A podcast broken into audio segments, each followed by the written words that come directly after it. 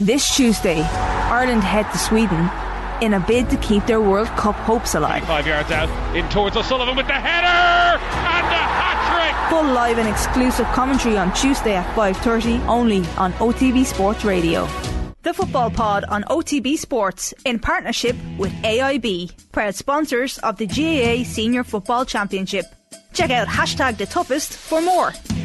Hello there, and you're very welcome along to episode 12 of the Football Pod, which is brought to you in partnership with AIB, proud sponsors of the GAA Senior Football Championship. Check out hashtag the toughest for more.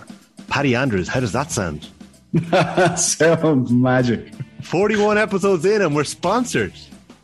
Finally, someone's seen some sort of use in us. Fair play. 11 Great to good, have AIB on board.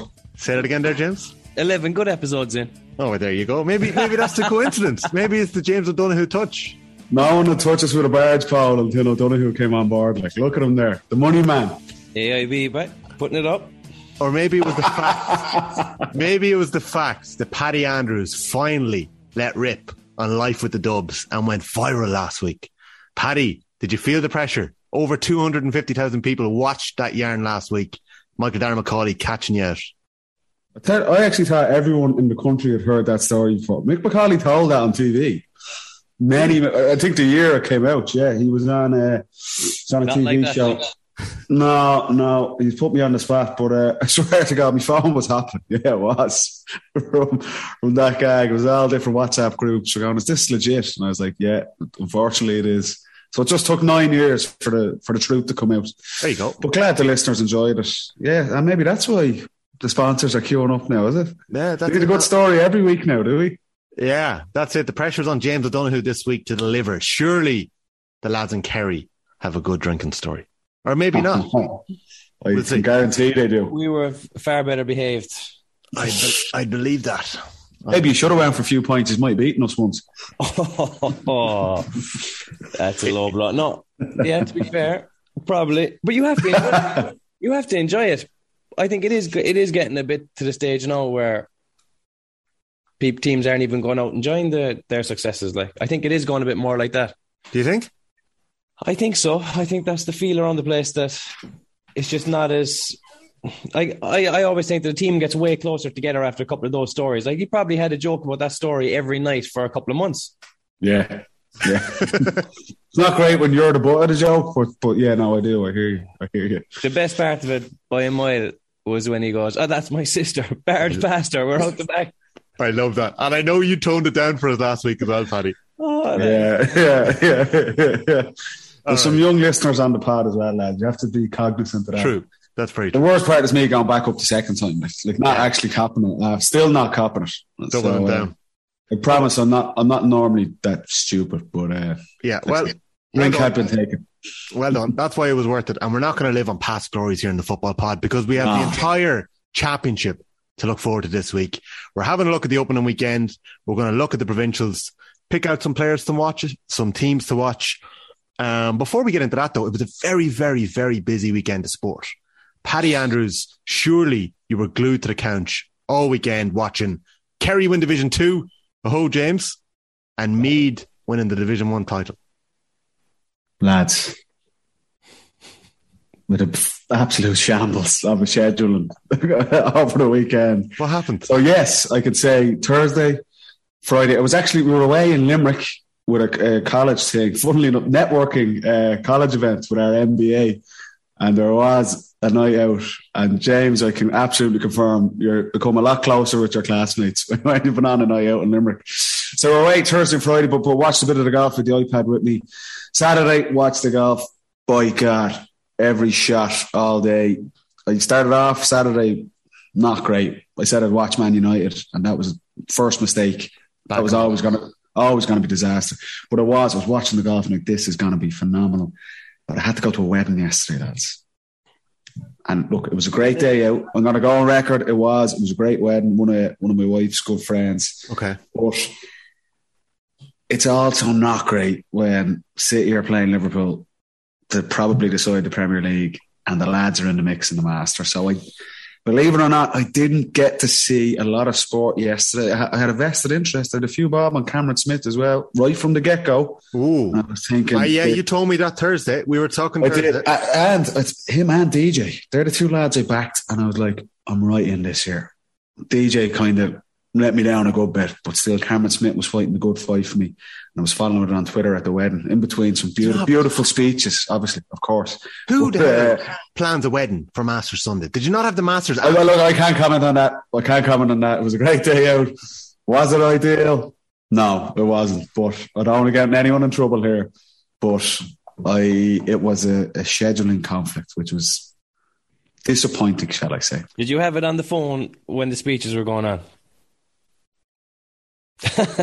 I'm not going to make comments on these type of things. I'm not going to incriminate myself. I was bad enough last week. It was all right. There, there was a good buddy of mine was there at the same table as me, uh, Joey O'Brien, uh, Oh, soccer okay. player. Yeah, yeah. involved.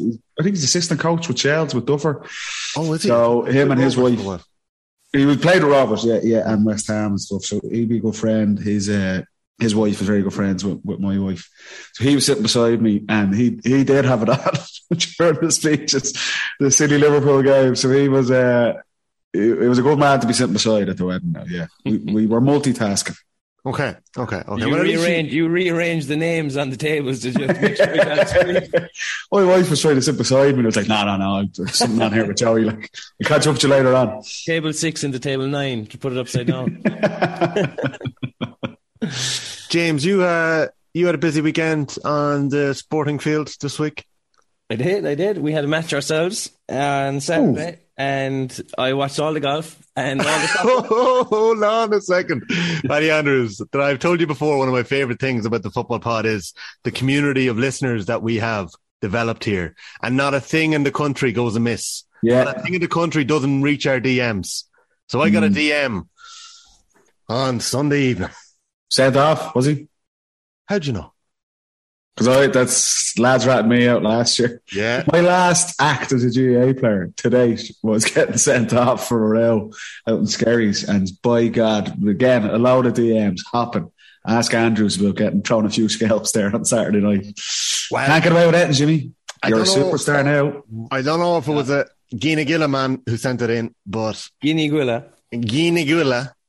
Hi, Tommy. Please don't forget to ask about James's red card this weekend playing for the club. He thought he was a certain UFC fighter. I'll Who say no sent more. that in? Who sent it in? I'm not going to rat him. I'm not Michael He Murphy. ratted Mike- me out. so Michael, you Mur- rat him out. Michael Murphy is his name. He's got shades on in his profile pic. Scotty Scheffler. Was it Yeah, no, I got, I got a red card. I, it was harsh, very harsh. Straight red. Straight red, yeah. I heard there Oh. was a couple of red cards though in that in your game this weekend. Was there? Feisty. It was one each. No, it was disappointing because, or you know, we probably would have won if we stayed with fifteen. But I was just, do you know what happened? We had a free, and I went to grab the ball, and next thing, obviously, their fella went to grab it back off me.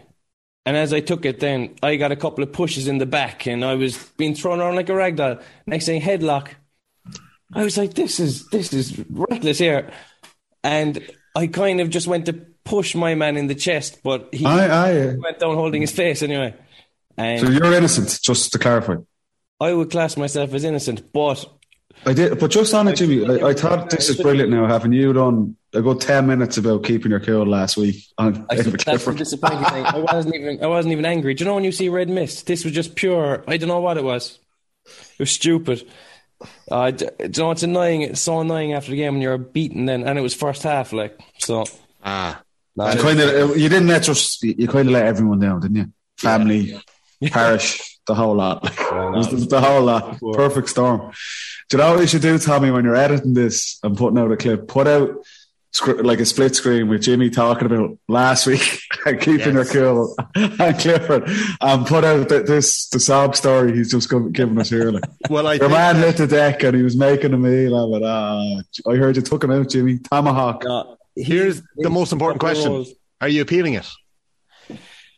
The the appeal process is, is very tricky down here, and you have to go in basically with a, with a solicitor if you want to have any chance of getting off. Brazzy. Sure, Brazzy's only across the road from me. He'll get you off. Brazzy will get me an extra two games. He's gross. Oh, sorry, he's gross. Who is it against? Lifetime ban if I brought Brazzy in it. Brazzy will get you off that. I'll send him a message there. no, I don't know. No, I probably won't appeal it because I'll just take my one or two games. Like Okay. All right. it, but yeah, I I think it's just matches rather than time. But the way it falls, I'll get two matches, so I'll probably get like a month. It'll fall within a month. That's a that's a pain. Hard luck and uh, Well, you're hopefully after getting you're after getting three black cards since I joined this pod, and I'm Mhm. on a red. I've only got the one. I got a black card in my debut. So Lads, these are losing their discipline. Like this, this podcast has gone to your head. Like, well, I don't know how James can stand in the pulpit now if there's another brawl in the GA and, and start talking about no, Knocks. I think we'll just turn his mic off. yeah, exactly. So anyone from Armagh Hey, is before you leave this, I must ask because I was getting this. Was anyone giving you lip about the podcast? Have you got lip uh, when you're playing a match about the podcast yet? No, nothing. Did you get lit last year, did you? I was getting a bit, but I got that row because I was, uh, I was, I'd had enough. I told you, I was, didn't want to be there, and the cheeky little Yours was a late hit, Paddy, wasn't it? And did your fist yeah for about the fifth away. one of that half, and I was like, I'm actually just not dealing with this. one.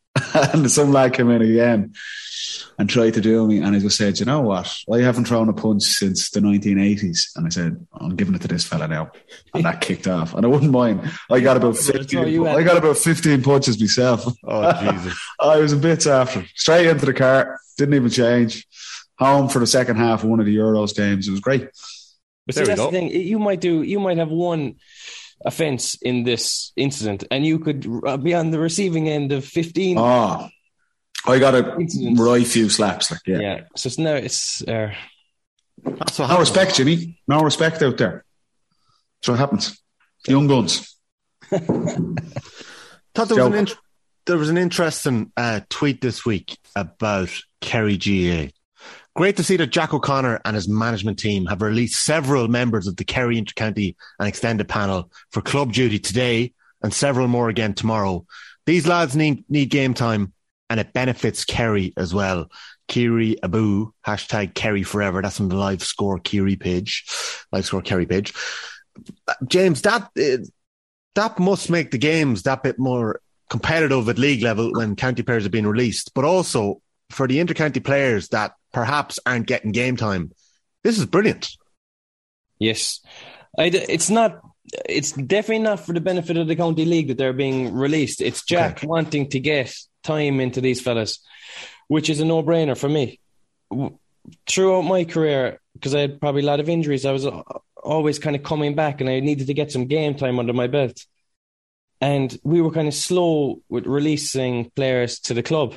But it's so important just to just to be involved in a pressure situation and see the ball and you know be involved again. And like if you're if you're on, involved in the county panel, you're coming back from an injury, or say you're on the bench for a couple of weeks in a row, Hmm.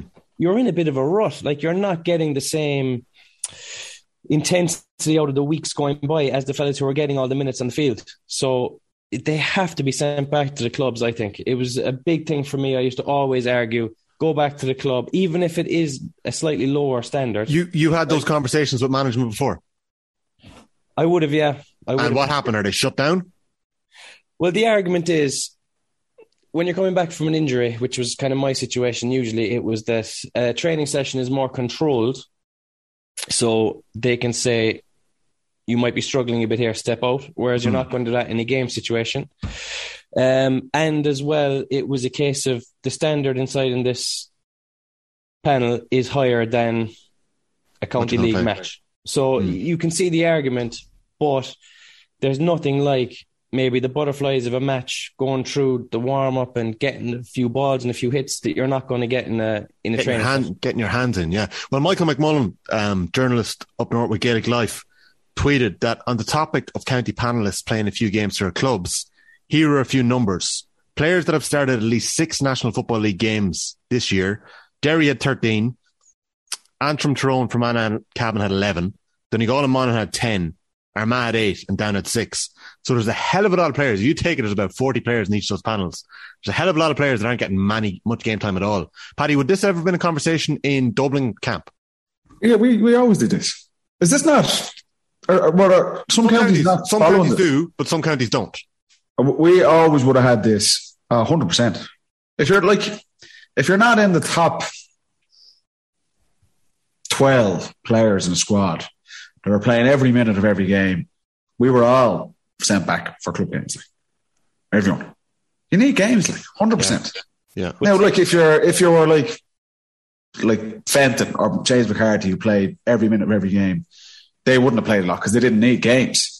And then it's a very different conversation where it's about managing your load and there's no need for you to go back Mm. and run the risk of maybe playing a game and getting a bang or getting a knock or whatever. But for, for everyone else, ah, yeah. Like we would have had a lot of things. Dublin, a lot of our games were Saturday nights in the National League. Croker with floodlights and all that stuff started coming in, and the league, club league games on the Sunday morning. And we would have had, I'd have been in squads with Dublin in the early parts of the league where it might come on for 15 minutes in Croker on the Saturday night, and you wouldn't get a whole pie, you wouldn't do a whole pie, but you play the next morning. You played Really? club match the next morning. Yeah. And We would have been oh, all, I thought everyone kind of did this. You need matches. You can't just have 40 lads in the squad, lads getting no games with the squad, and then still not being allowed to go back and play club. Telling you, it happens happens in a lot of ah, counties. Now, How does that make sense? Come on. Who's making calls You like need that? the fixture on the Ridiculous. right day. You say you had a lot of games on the Saturday night. Nearly all our games were Saturday nights, yeah. So it worked for us. We club league games on Sundays in Dublin. Like Kerry could be going to Armagh on a Sunday morning. So if you're number 24 on the panel, you're not going to be released for, say, a Saturday No. club game, and you're also travelling up and down to Armagh, not getting a hmm. game. Another week gone. Yeah, that that would yeah that wouldn't work. That, But- that's where it is tricky, but I mean they can they can probably work it a bit better than that. But yeah. But for the 24, Jimmy, that, that are in the squad, there's like I say, it's probably 12 other lads there that aren't in the squad for the Kerry Armagh match on the Sunday. They should be playing on the Saturday. 100%. Yeah. 100%. Yeah, for like for for like for Kerry this time, Kerry don't have a match for four or five weeks when the league final finished. So it's mm. great to see that they did release them. But for some counties, they're out now in two weeks or three weeks. So I don't know. Is there an argument there that There's, there's a funny thing on this. A, a, a, a classmate of mine, and we were chatting, actually having this conversation in a, in a lovely Limerick bar last Thursday night. Uh, Brian Hogan, uh, the old Kenny hurling captain. centre back? Yeah. Yeah, Yeah, yeah. A great man. Great man to have in your group and class as well. Very smart fella. And we were having a chat about this over a few Guinness. And I don't know how it came up. But Cody, obviously, with Kilkenny, was nearly the op- he said let everyone back to the club. All their players, not whether whether you're a star player or not, Shefflin, all these guys go back with the club and play well with the club. Like you put a responsibility on them that don't be going back there ticking a box. You need to perform there. And like they're one of the best teams ever. And that's how they worked it. That there was like everyone you get more and more out of matches, whether you've played ten games with Kilkenny and you've played every minute or you're you're number thirty on the panel. That was Cody's approach to it and worked pretty well for him. um, so that was it's an interesting take. Look, it comes down to the managers and stuff like that, but but you've got to I agree with James. One hundred percent. You need matches bring you on, even if it's a slightly lower standard. That you go out, you just get get your eye in. You're probably getting a bit of lip off because you're the county player, and you're probably getting a bit of rough treatment stuff. Just gets you into the game. You kick mm. a couple of scores, you get your confidence up. Can't beat games, lads. Even I accept if it's a slightly lower standard, but that's that would have been our approach with Dublin. yeah. It seems like in, in in counties like Mayo, that's not happening. Now Mayo are out in two weeks, less than two weeks. They're playing um Galway in the championship. Obviously, the G had tried to bring in a club month before, but the, it's been changed now around. It's a split season now. We don't know how that's going to work out. In Monaghan, they play starred club games, league games, where uh, county players are released for specific fixtures, and those games are worth an extra two points, I think. So What? you, yeah, yeah. Well, it, and it's a system that seems to work really well. No, Monaghan, and Monaghan, it's actually Monaghan club football is so competitive. Their league is actually linked to their championship. I'm not sure if many counties are like this. It definitely wasn't the way in Meath. Um, but your league is, is linked to your championship and has a huge, uh, No um, impact in your championship. Yeah. So it's Monaghan have always been quite forward thinking in that regard. James, just, it's interesting hearing you on this, like, cause it does stand out that maybe the last three years of your intercounty career were punctured with injuries and trying to get back and trying to get yourself right. You step away last summer and you go straight back in with the club. yeah, Were you just mad for game time? Were you just mad to play ball? Were you, had you felt like you Oh. went stale? I just I couldn't remember the last time I played. I just wanted to play.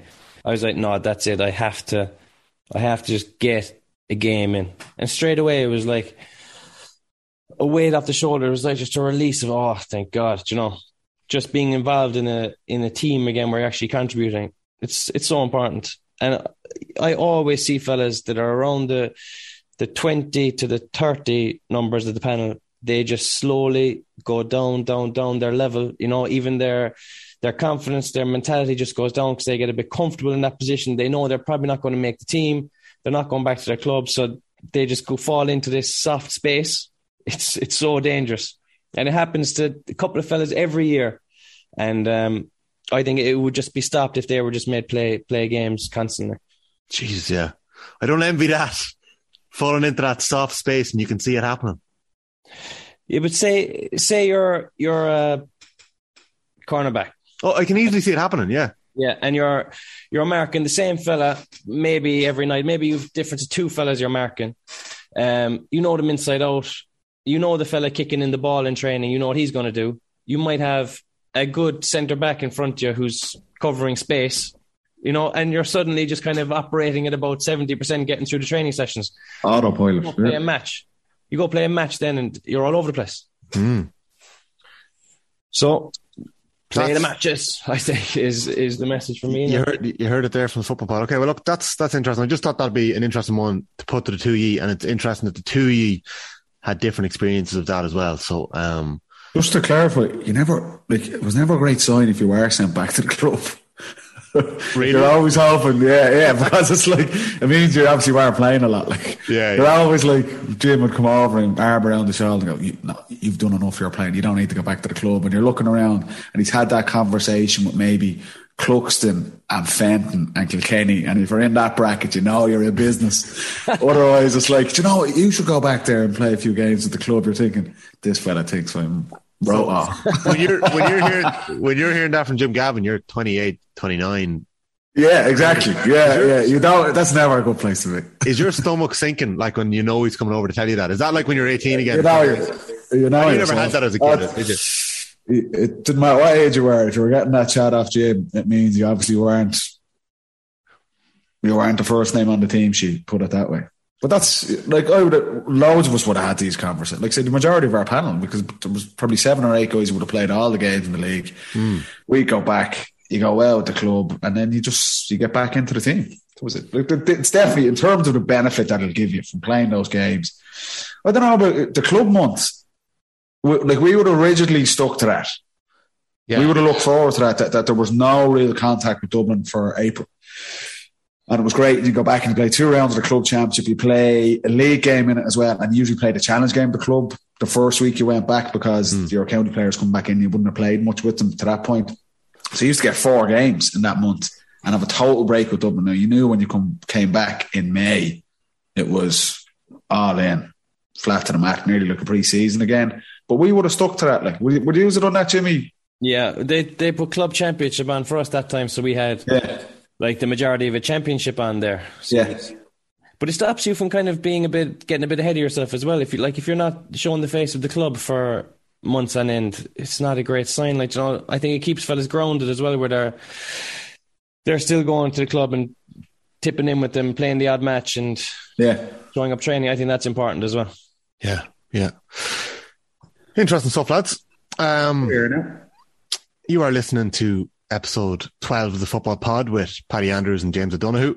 I'm Tommy Rooney. And just to give you a heads up on what we're going to be chatting about over the next hour or so, we're bringing you our big championship preview. We're going to rattle through some of the games that are on this weekend, the three championship games, and also the four provincial championships, and pick out some games to watch, players to watch, and teams to watch. Um, we're going to give a couple of shout outs this week, and we are going to take some football pod questions from our listeners uh, who've sent in some really good stuff this week. And then we're going to finish up with a couple of fantasy football questions because the Championship Fantasy Football League has been released. Bailey, come on, stop it. Um, put him out. With my little guy here hammering the window here. I'll take I'll take my, him as well. I can't even let him in. I'm on my own with Bailey just today. So I'll take my ad break in one second. Uh, so that's all coming up on the football pod with Paddy Andrews and James O'Donoghue. We're going to be back right after this. All right, you're very welcome back to the football pod with Paddy Andrews and James O'Donoghue. The championship is upon us. Championship 2022 is getting underway this Saturday afternoon with Fermanagh Tyrone in the Ulster preliminary round. The All Ireland champions are out. That's a tricky test to have first time up. You've lost six members of your panel. There's doubts about Peter Harte's availability. Underwent surgery last week, I think, for a, an appendix issue. So, Tyrone, what do you reckon, Paddy? Are they in a spot of bother, or do you think that you saw enough signs towards the end of the league? We saw the likes of Darren McCurry hitting some good form. Conn Kilpatrick, major team of the league.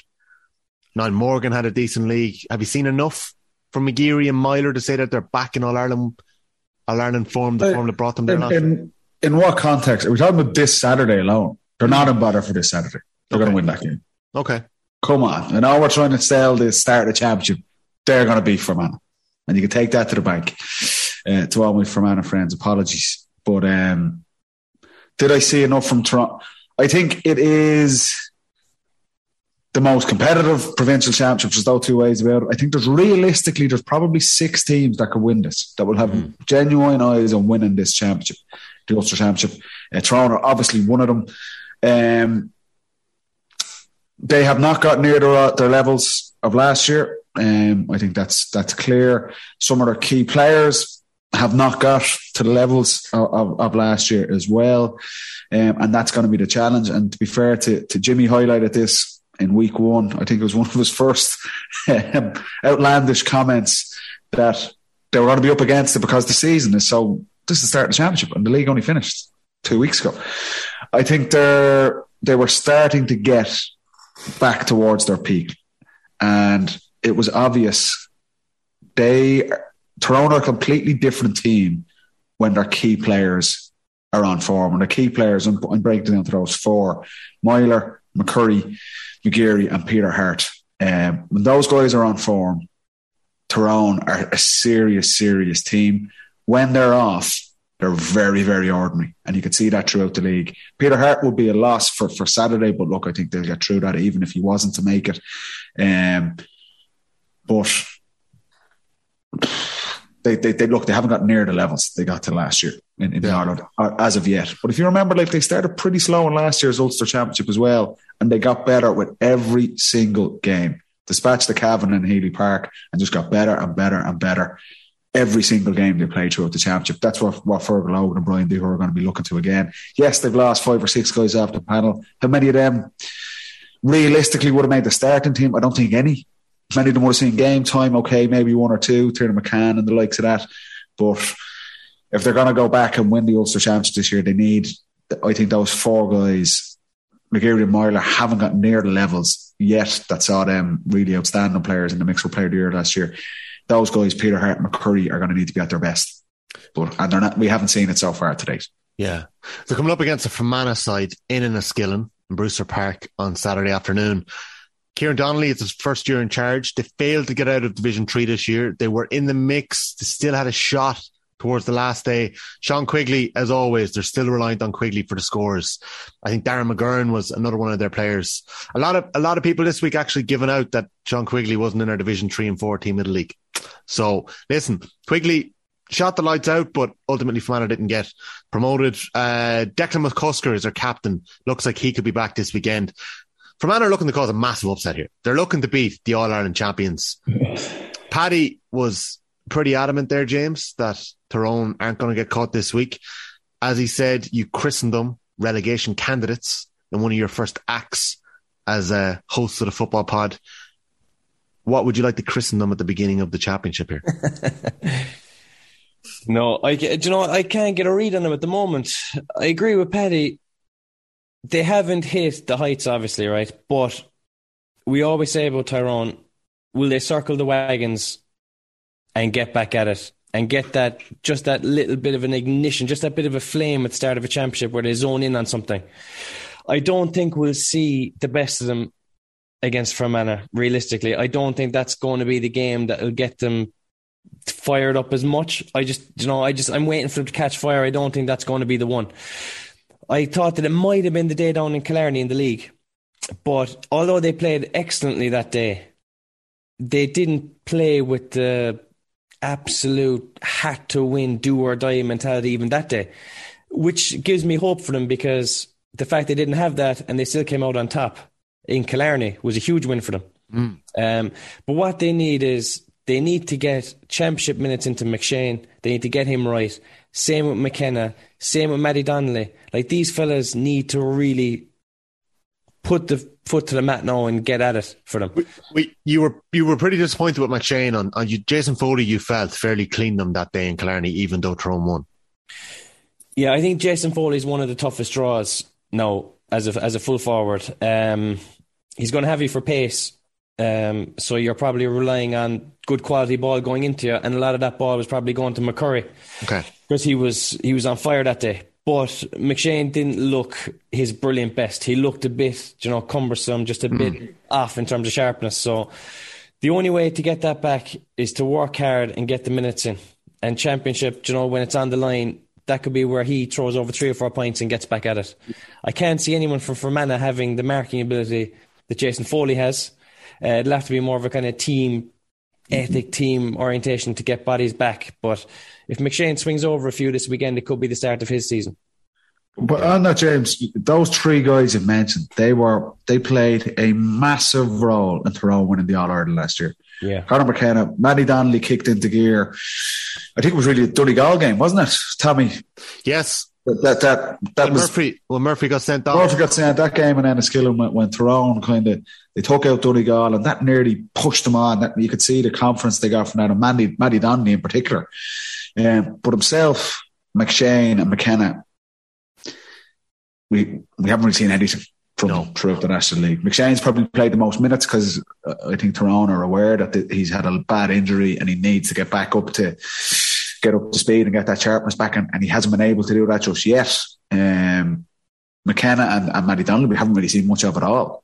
No. You know, so obviously, maybe if there's injuries there in the background or or they're not going well in training, I'd be surprised because they, they were so influential last year that, and particularly like I say, the depth of our panel has been depleted in terms of numbers wise. They'd be looking like if Tyrone are going to try and win back to back All Irelands, they're three guys they need to get up to speed, along with their, their established guys, the likes of Meyler and McGeary and things like that as well. But yeah. um, I think they'll be all right this weekend. If they get through that, then they play Derry in in an Ulster quarter final. They'll need to be up to speed for that one, most certainly. But uh, I think they, they should manage this Saturday without too many hiccups.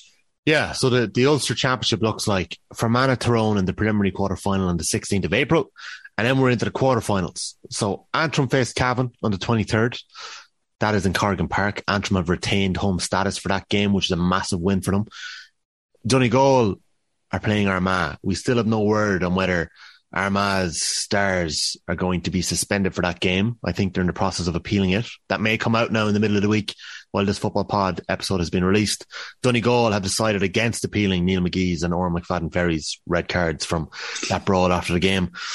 Monaghan versus Down is the third quarter final. That is on the 30th of April. And as you mentioned, Paddy, Derry will play the winners of Fermanagh Tyrone. Can we just stick on Tyrone for another couple of minutes? Because, oh, yeah. Paddy, I'd, I'd like to get your thoughts. I would have thought you would have thought it was a bigger deal coming from a a squad, and we've heard bits and pieces about how important the A versus B games were for Dublin and the depth that you guys had in that journey to six in a row. It was imperative. It was so important. And, yeah. You know, I, I, mentioned before a couple of weeks ago, there were snippets in Bernard Brogan's book where he spoke about the ferocity of it. You've spoken to us before about um, how players cut their teeth there and how important it was yeah. and what it was like even being on the B side, going up against the A side towards the latter end of your career.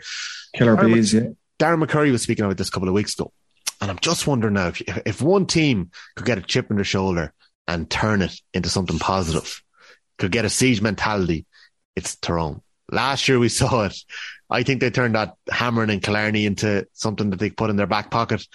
The whole fallout around COVID and everyone, you know, asking them questions and finding out what was going on and why the, everything was being delayed. I feel like they might have might have battened down the hatches a wee bit there, and that might have gelled them as a group as well. Um, Darren McCurry was talking about this a few weeks ago, and he was very surprised with the players that called it quits. Lee Brennan, Tiernan McCann, Mark Bradley, Ronan O'Neill, Hugh Pat McGeary, and Michael Cassidy. Paul Donaghy has now been added to that list, a player who played for 10 minutes in the All Ireland final last year, made his debut last year, kicking 10 points against Donegal in the league. If I was one of those boys in the 26, my frame of mind, this is Darren McCurry, my frame of mind would have been, let's go back and try to do something that no other team in Tyrone has done. Let's try and win a back to back.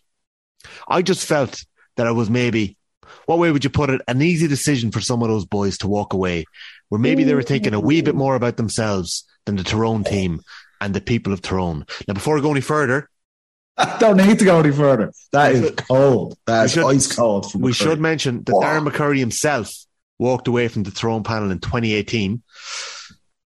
He put it down and said it was one of the toughest decisions he ever had to make in his life. He said he was entirely disillusioned with a lack of game time back then, and he had lost all his confidence playing under Mickey Harte. Now, it's a fascinating interview. It was while we're listening to it, there's so many good bits in it, but that bit itself stood out to me and it was picked up in a couple of papers as well. It was about a month ago on the GAA Social Podcast. But Paddy, do you think that's something that will Tyrone will turn into a positive because you know Lee Brennan's a player who broke through underage. There's been a lot of a lot expected of him. He had a couple of really good leagues. He had a big impact Yeah. at 18. Uh, Tiernan McCann, as we know, is someone Yeah. even coming off the bench can bring so much punch. Mark Bradley is somebody who, Mark Bradley started the Ulster final last year. yeah, It's Monaghan, yeah. Ronan There's O'Neill, no. I liked Mark Bradley. He was, he was the type of player they didn't really have. yeah, Um, well, like so Darragh Canavan is probably there now, so Hmm. probably an upgrade. Uh, as good as Mark Bradley is, like Darragh Canavan's a similar type of player, but maybe just a little bit better. Um, that's pretty cold from McCurry, though, isn't it? Just going, thinking about yourselves, lads. Well, I Do one. I wondered. Yeah, I don't know, but See you later. Well, he- Uh, he's so what's the question? Do, do I think it will impact them? Would they rather have no, them no. or I'm, not? I'm asking you. I'm asking you. Can they turn it into a positive in the group? In, Sure, in- but look, they'll have when to, you're in the when you're in the bubble, when you're in that circle. I know you didn't. Oh, do it. yeah. I know you didn't do it for Jack Mack or Rory, or maybe you did in a different way. But when they walked away, but like, can the lads turn around and say, "Look, at this is what we have. We are together." They weren't ready to commit to us for for different reasons, all for different reasons. I think.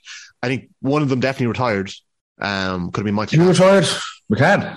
No, Mc- uh, Cassidy or, or McGeary maybe retired. Maybe McCann retired as well. I have to check that. But there were all different reasons Okay. why the lads stepped away.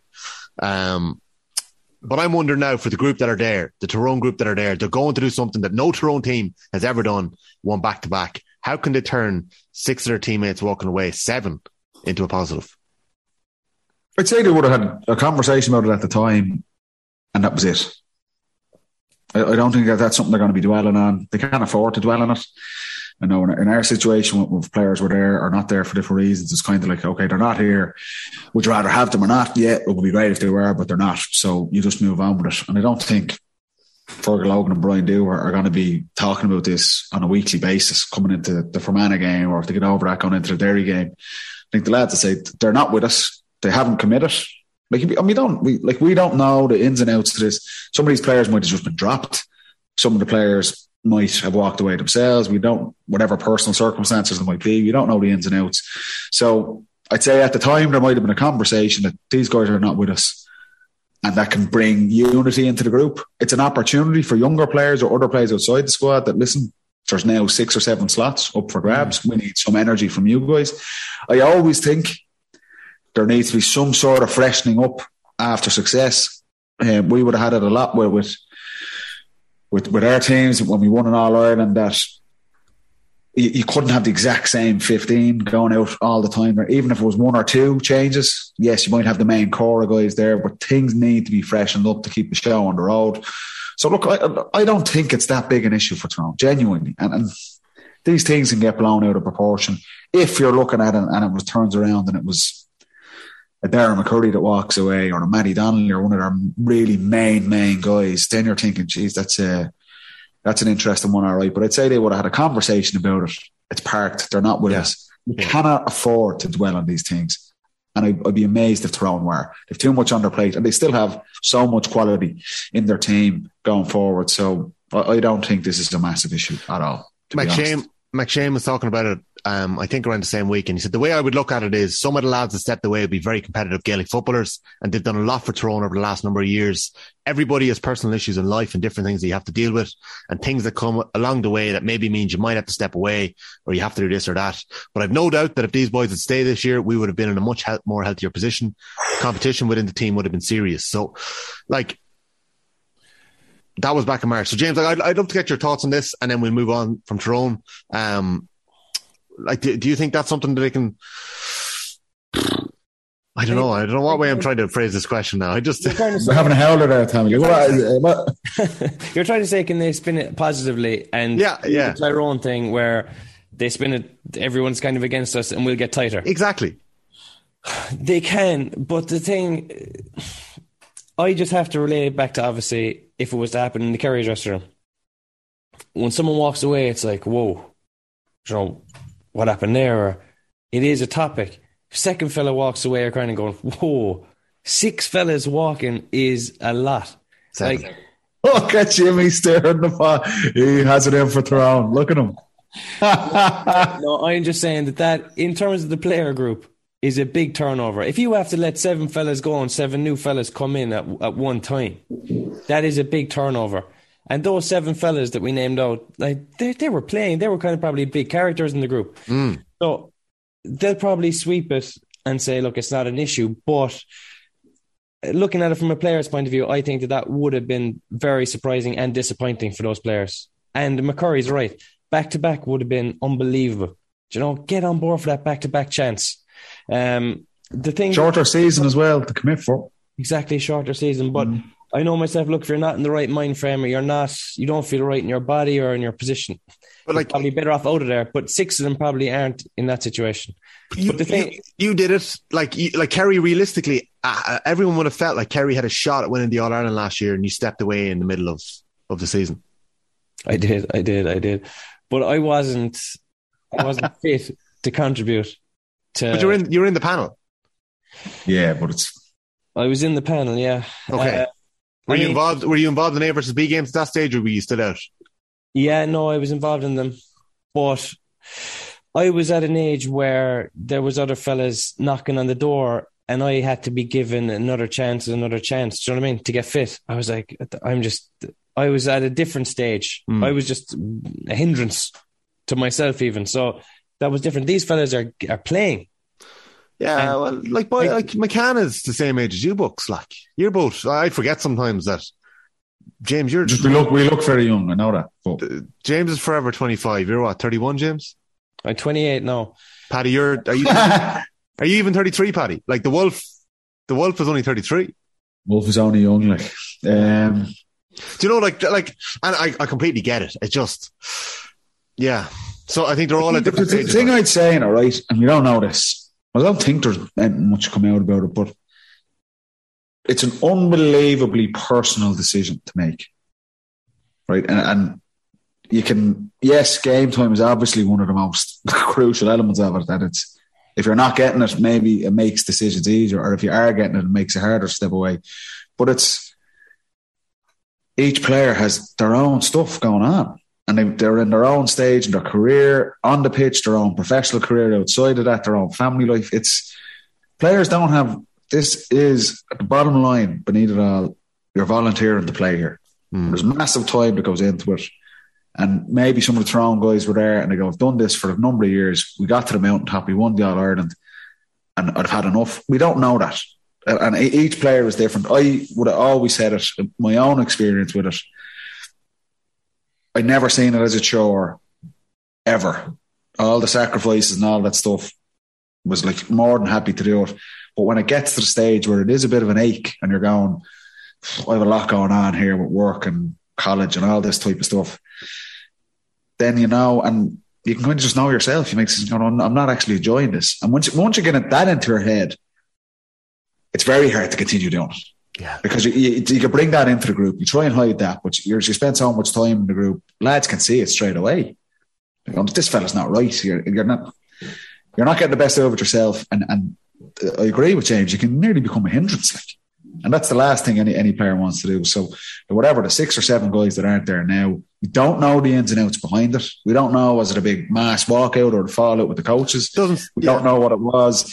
Doesn't seem And like the that. players have the right to make those decisions. And and yes, the comments by McCurry and McShane would suggest that mm, maybe the lads, the players that remained, are not overly impressed with the guys walking away. But that's it. Like what it's done. Get on with it. Focus on on, on the other things. And we'd expect Tyrone to, to, to do that. They're, they're an experienced group. They're the All Ireland champions, and the coaches definitely are, are experienced. These things happen in sport. Yeah. So I don't think it's a massive deal. Um, but I, I just I think you always have to be cognizant that this is a choice for the players, and if someone doesn't want to be there, it's not a stick to beat them with. It's like okay, that's your choice. Move on. It's an opportunity for someone else. Just just in terms of quality, fair enough. Dublin, when you were there, had an outrageous array of talent, but most teams will probably have seventeen or eighteen to twenty. Right? Take six away. It affects it affects you. It affects your training. It affects your matchups. It affects you actually practicing a drill or a or a sequence or that kick out they were doing. It affects everything to do with the with the planning. You're now practicing something with lower quality, lower intensity, and I think it it, it is it is it would make an issue. I wouldn't criticize the players for walking away, but what I would say is it definitely would affect the players left, and it would affect the training sessions and their preparation this year. Yeah. I think at the outset of the year, even so, Fermanagh beat them this weekend, Jimmy. Is that what you're saying?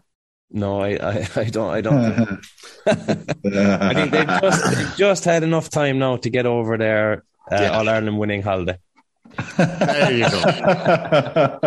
yeah, yeah, yeah. No, no, I think that's all. I think that's all really interesting. I just think sitting at the All Ireland final last year and looking at Tyrone's match day panel, they didn't have Richie Donnelly or Ron O'Neill in the panel. Um, and like they, they did have an unbelievable amount of depth. They had developed it. They had brought through younger players.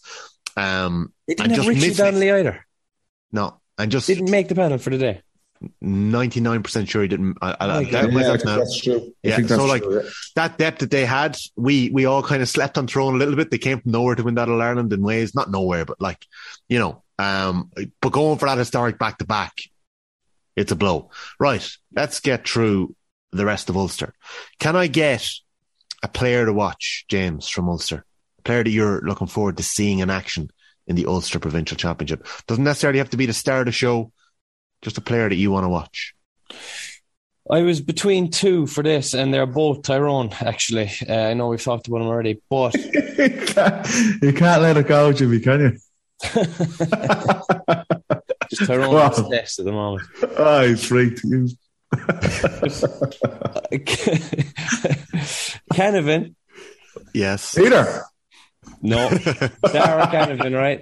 I, Oh, sorry. Yeah. or this is the one I'm actually going to go for. Canavan, I parked. I think that he he had, a, he had an excellent league, but I think if Tyrone are going to do anything, they need to get McShane right, as we mentioned already. So he is the fella that I'm watching to see has he gotten back up to his very high standard and his extremely high level to take this Tyrone team forward, Hmm. or is he still in the getting back there phase?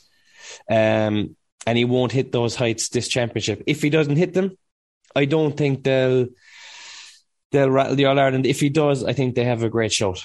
So I think that because of his importance to the Tyrone team, I know he's not an up and coming player, but is there that many coming through? Do you know, you're saying like newbies or anything. So there isn't that many. I think that he is someone that they need to get right. That's interesting. And and Darragh Canavan, were you impressed with him that night in Killarney? You had spoken about him the last day. No. Somebody that I wasn't. T- Tom Sullivan beat him, beat him comfortably, but Tom Sullivan is also a very hard draw. So it'd be interesting to see how he how he comes on from that. He would have got um, a lot of information off that off that tussle. Okay. And he hasn't had trouble with anyone else he's marked. To be fair to him, Mm. he's creating goal chances, he's scoring points. He had a great league, so he's one to watch. But I think they'll rely more on McShane. So the two fellas who had the biggest impact off the bench for Tyrone this year, they're the lads that you want to see in this Ulster. That's that's really interesting. Like McShane and, Mc- and Canavan Off the bench Oh. last year, off last year. Sorry, Yes. they both had huge impacts off the bench last year. You want to see them in action this year. Paddy, Yes. can I get your players to watch? Players to watch. Um, Now, just historically on the football pod, whenever I've given Paddy a bit of homework to do. no, no, no, no, no, no. okay, all right. Who am I looking forward to watching? I'll tell you. Ryan McHugh is one. Um, You Donegal are on one. Donegal, the, the Donegal Armagh match is a massive thing because they're on the, they're on the other side of the draw. Whoever wins that, no disrespect, but a little bit of disrespect. Whoever wins that is going to be in the Ulster final, um, and whoever wins that, I actually think will win the Ulster Championship. Um, and I think I- Armagh intrigued me because they've been steadily growing. McGeeney's been there for a long time and they've been building, building, building, and they've gone through nearly every phase of, of building into a serious team. They consolidated Division One status last year.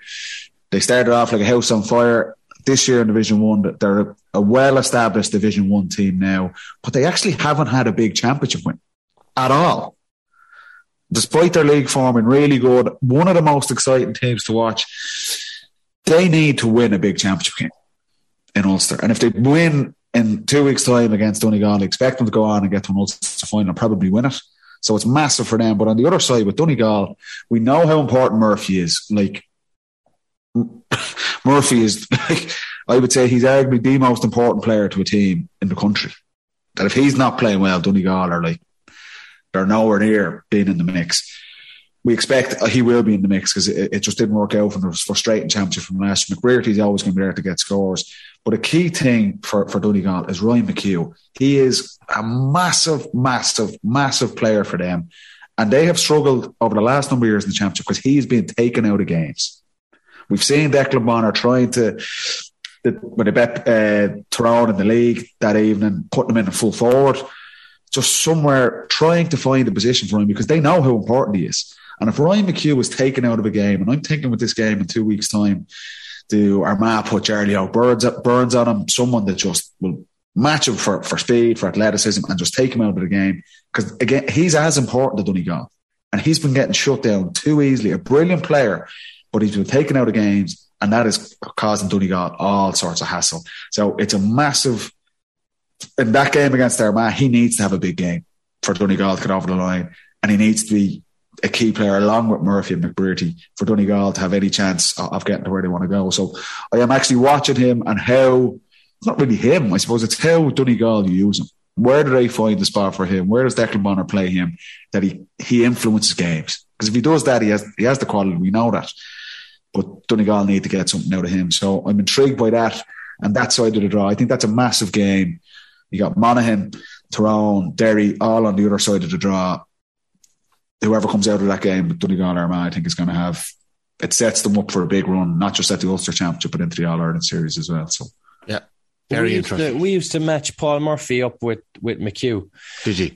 Like, it's surprising that you can take him out of the game out around the middle. Like, it's fair Yeah. enough you can say, okay, that corner forward, let's nip him with someone tight and maybe one in front. But to take someone out of the game from out in the middle third is very difficult. But Yeah. teams seem to be able to do it.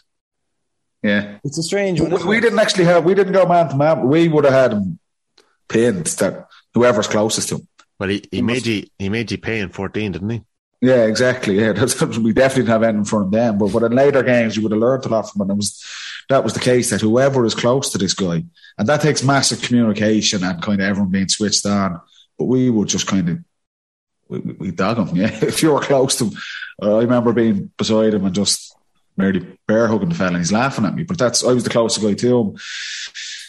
And it's it, it's a massive respect in a way because you know how important he is to them. Yeah. But you're just looking at in the big games over the last two or three years where Donegal have flattered to deceive and everyone's waiting for him to, to kick on. And he he's so important and he's just been taken out of games. Like Murphy gets that treatment as well. And Murphy just nearly by his force of will just still influences games. McBrearty, to be fair, I agree with James, in, in corner forward, it's easier to take guys out of it. And McBrearty can be very, very quiet, but still somehow, I'm thinking last year that, that the score he gets against Derry off Chrissy McKaigue somehow still manages to make a big play in big moments. Whereas McHugh, it's just, he's not even getting that. And you're thinking, like Donegal, he's too important. He has to be in the game. Um, because he's going to be, like, Armagh are going to have a plan for him as well. And, and if he's taken out of that game, I'll be thinking Armagh are probably going to beat them. He's that Okay. important. That's two very interesting players to watch over the next couple of weeks. For what it's worth, I am keeping an eye on Jack McCarron. No think- surprise. The moniker league legend College, was, college buddy. Was put Yeah, towards yeah. him. You mentioned him before. Cronyism. Well, well, no, no, more, more so, more so for the fact that um, he's delivered and saved Monaghan two years in a row in the championship. Can he now lead them in the league. the league? Sorry, can he now lead them to another Ulster title? Because he will be the main man. Um, and that is something while we're watching because you're saying that Donegal, Armagh, you, you feel like they're gonna. I know you're being a little bit facetious when you say that they're going to get to the Ulster final and they're going to win it, the winners of that game. Because Who, who do you think will come out the other side? that's the thing. I think we're. I think Monaghan. If Monaghan get through down, Yeah. which you'd expect on form, Monaghan are going Yes. up against the winners of Tyrone, Fermanagh, and Derry in that other semi final. Like Monaghan are going to back themselves regardless of who they play in Ulster. Yeah. And I just think that that is why the Ulster Championship. We love it. We don't love it so much that I wanted them to stop Proposal B in the way that they did, but we love the Ulster Championship. Um, The and- Ulster Championship is the most emotional of the championships, isn't it? Like, it's just, it's almost a case of whoever wants it more will have a great chance of winning because they're all so level. You know, a lot of teams are are of the same ability, but someone always just gets that little bit of X something extra from somewhere you- to win it. do you remember we asked What, what are we? What are we? Th- what are we we asked- thinking of Derry lads? That's the thing. We asked Rory Gallagher about it. They're targeting the Ulster Championship this year. Rory Gallagher Yeah. wants to win Ulster. He didn't I want to know. He didn't want to know anything about Proposal B. He didn't want to know anything about an All Ireland Championship that didn't include the provincials being the way they are right now. I could see Derry beating Tyrone. And then Monaghan, you just don't know what's going to Monaghan and just Monaghan Derry. I'd like to see Monaghan Derry in a semi final. I reckon Ulster. if you came up with if you if you said today who's going to win them and you sat down again tomorrow, you could come up with something different Go tomorrow. on, here, do it quickly there. Put this on record, right? You've put a lot of predictions on records this week, boys. You, you're, you're, Yeah, and we've had an absolute catastrophe with them as well. But, but just for, for the crack for our listeners, Okay, quick fire, right? Tyrone, Tyrone are going to be Fermanagh. Okay, Yeah. I'm, I'm going to. Armagh are going to beat Donegal. Okay, Uh, Well, if Rian O'Neill's suspended there, Donegal. No, no, no, he's no, no, no, no, no. I don't care about suspensions. I'm going off the cuff here. Armagh are going to beat Donegal. Uh, Monaghan are going to beat down. Yeah, Antrim Cavan. in Corrigan Park. Enda McGinley's Antrim with Stephen O'Neill as the forwards coach. Cavan are going to win that. Armagh are going to beat Cavan and get to the Ulster final. Derry are going to beat Tyrone. Wow. Uh, Monaghan are going to beat Derry. So you're calling an Armagh Monaghan Ulster final. And we're Armagh are gonna- and Armagh are going to win the Ulster Championship. And Wow. you can take that to the bank. If that comes off, lads, Oh, that's what I'm going with. And yes, Yeah. will I change my mind tomorrow? There's every chance. But I love it. for our listeners, that's now on record. Okay. Jimmy, get off the fence. It's Come on. 250. No, no, I get, I get, I get James. I get James to call Connacht because we're going to move on to Connacht right All now. right, I'll just tell you who I think will be in the final. So Of what? Of Connacht or Ulster? Ulster. Okay, go ahead. Run me through your Ulster. Who do you think is going to be in the final? No, I'll just say because I was going through them as Paddy was saying them uh, there. I Okay. reckon Donegal will be in the final, and Right. I'm going to tip Monaghan to get there with him. So you think Donegal Uh, but- Tyrone and Paddy's calling Armagh Monaghan? No, Donegal Monaghan, he said.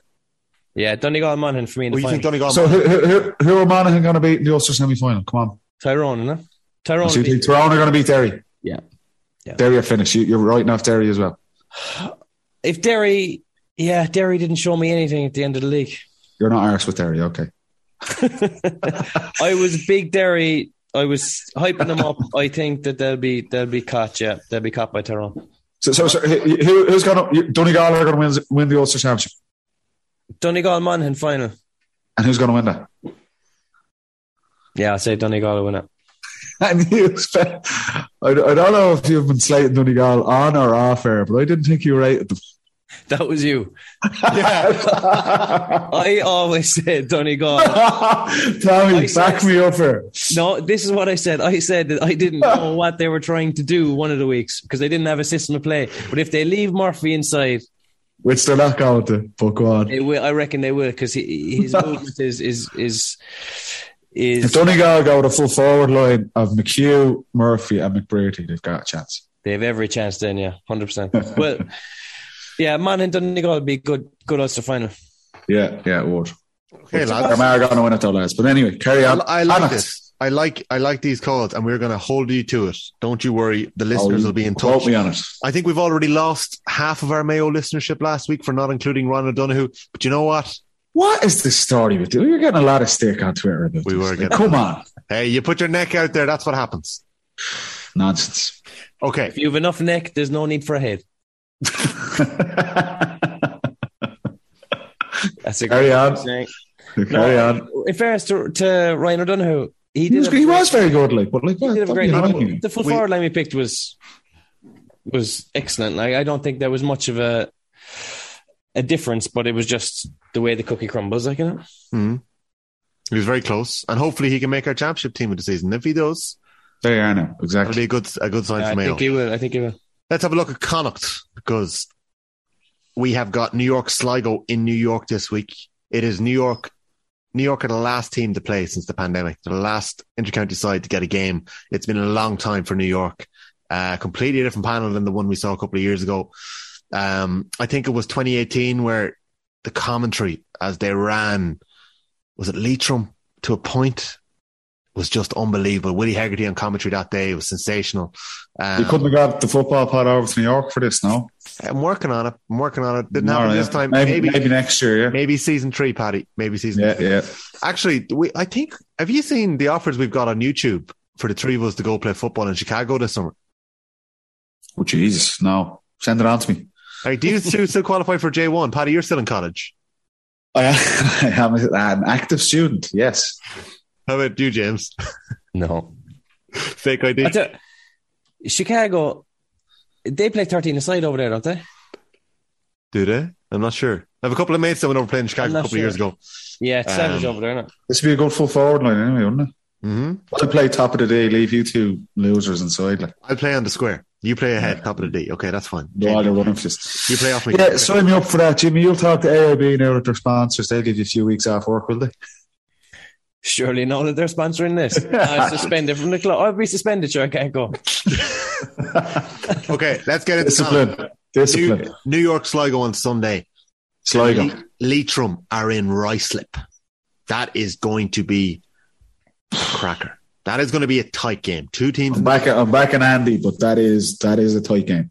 two teams that showed a bit of form at different times this year in Division Four. They both fell short. Ruislip never seems to be an easy place to go, and No. London, London are in London are in good shape at the minute. Put it that way to you. No word yet. Leitrim have appealed.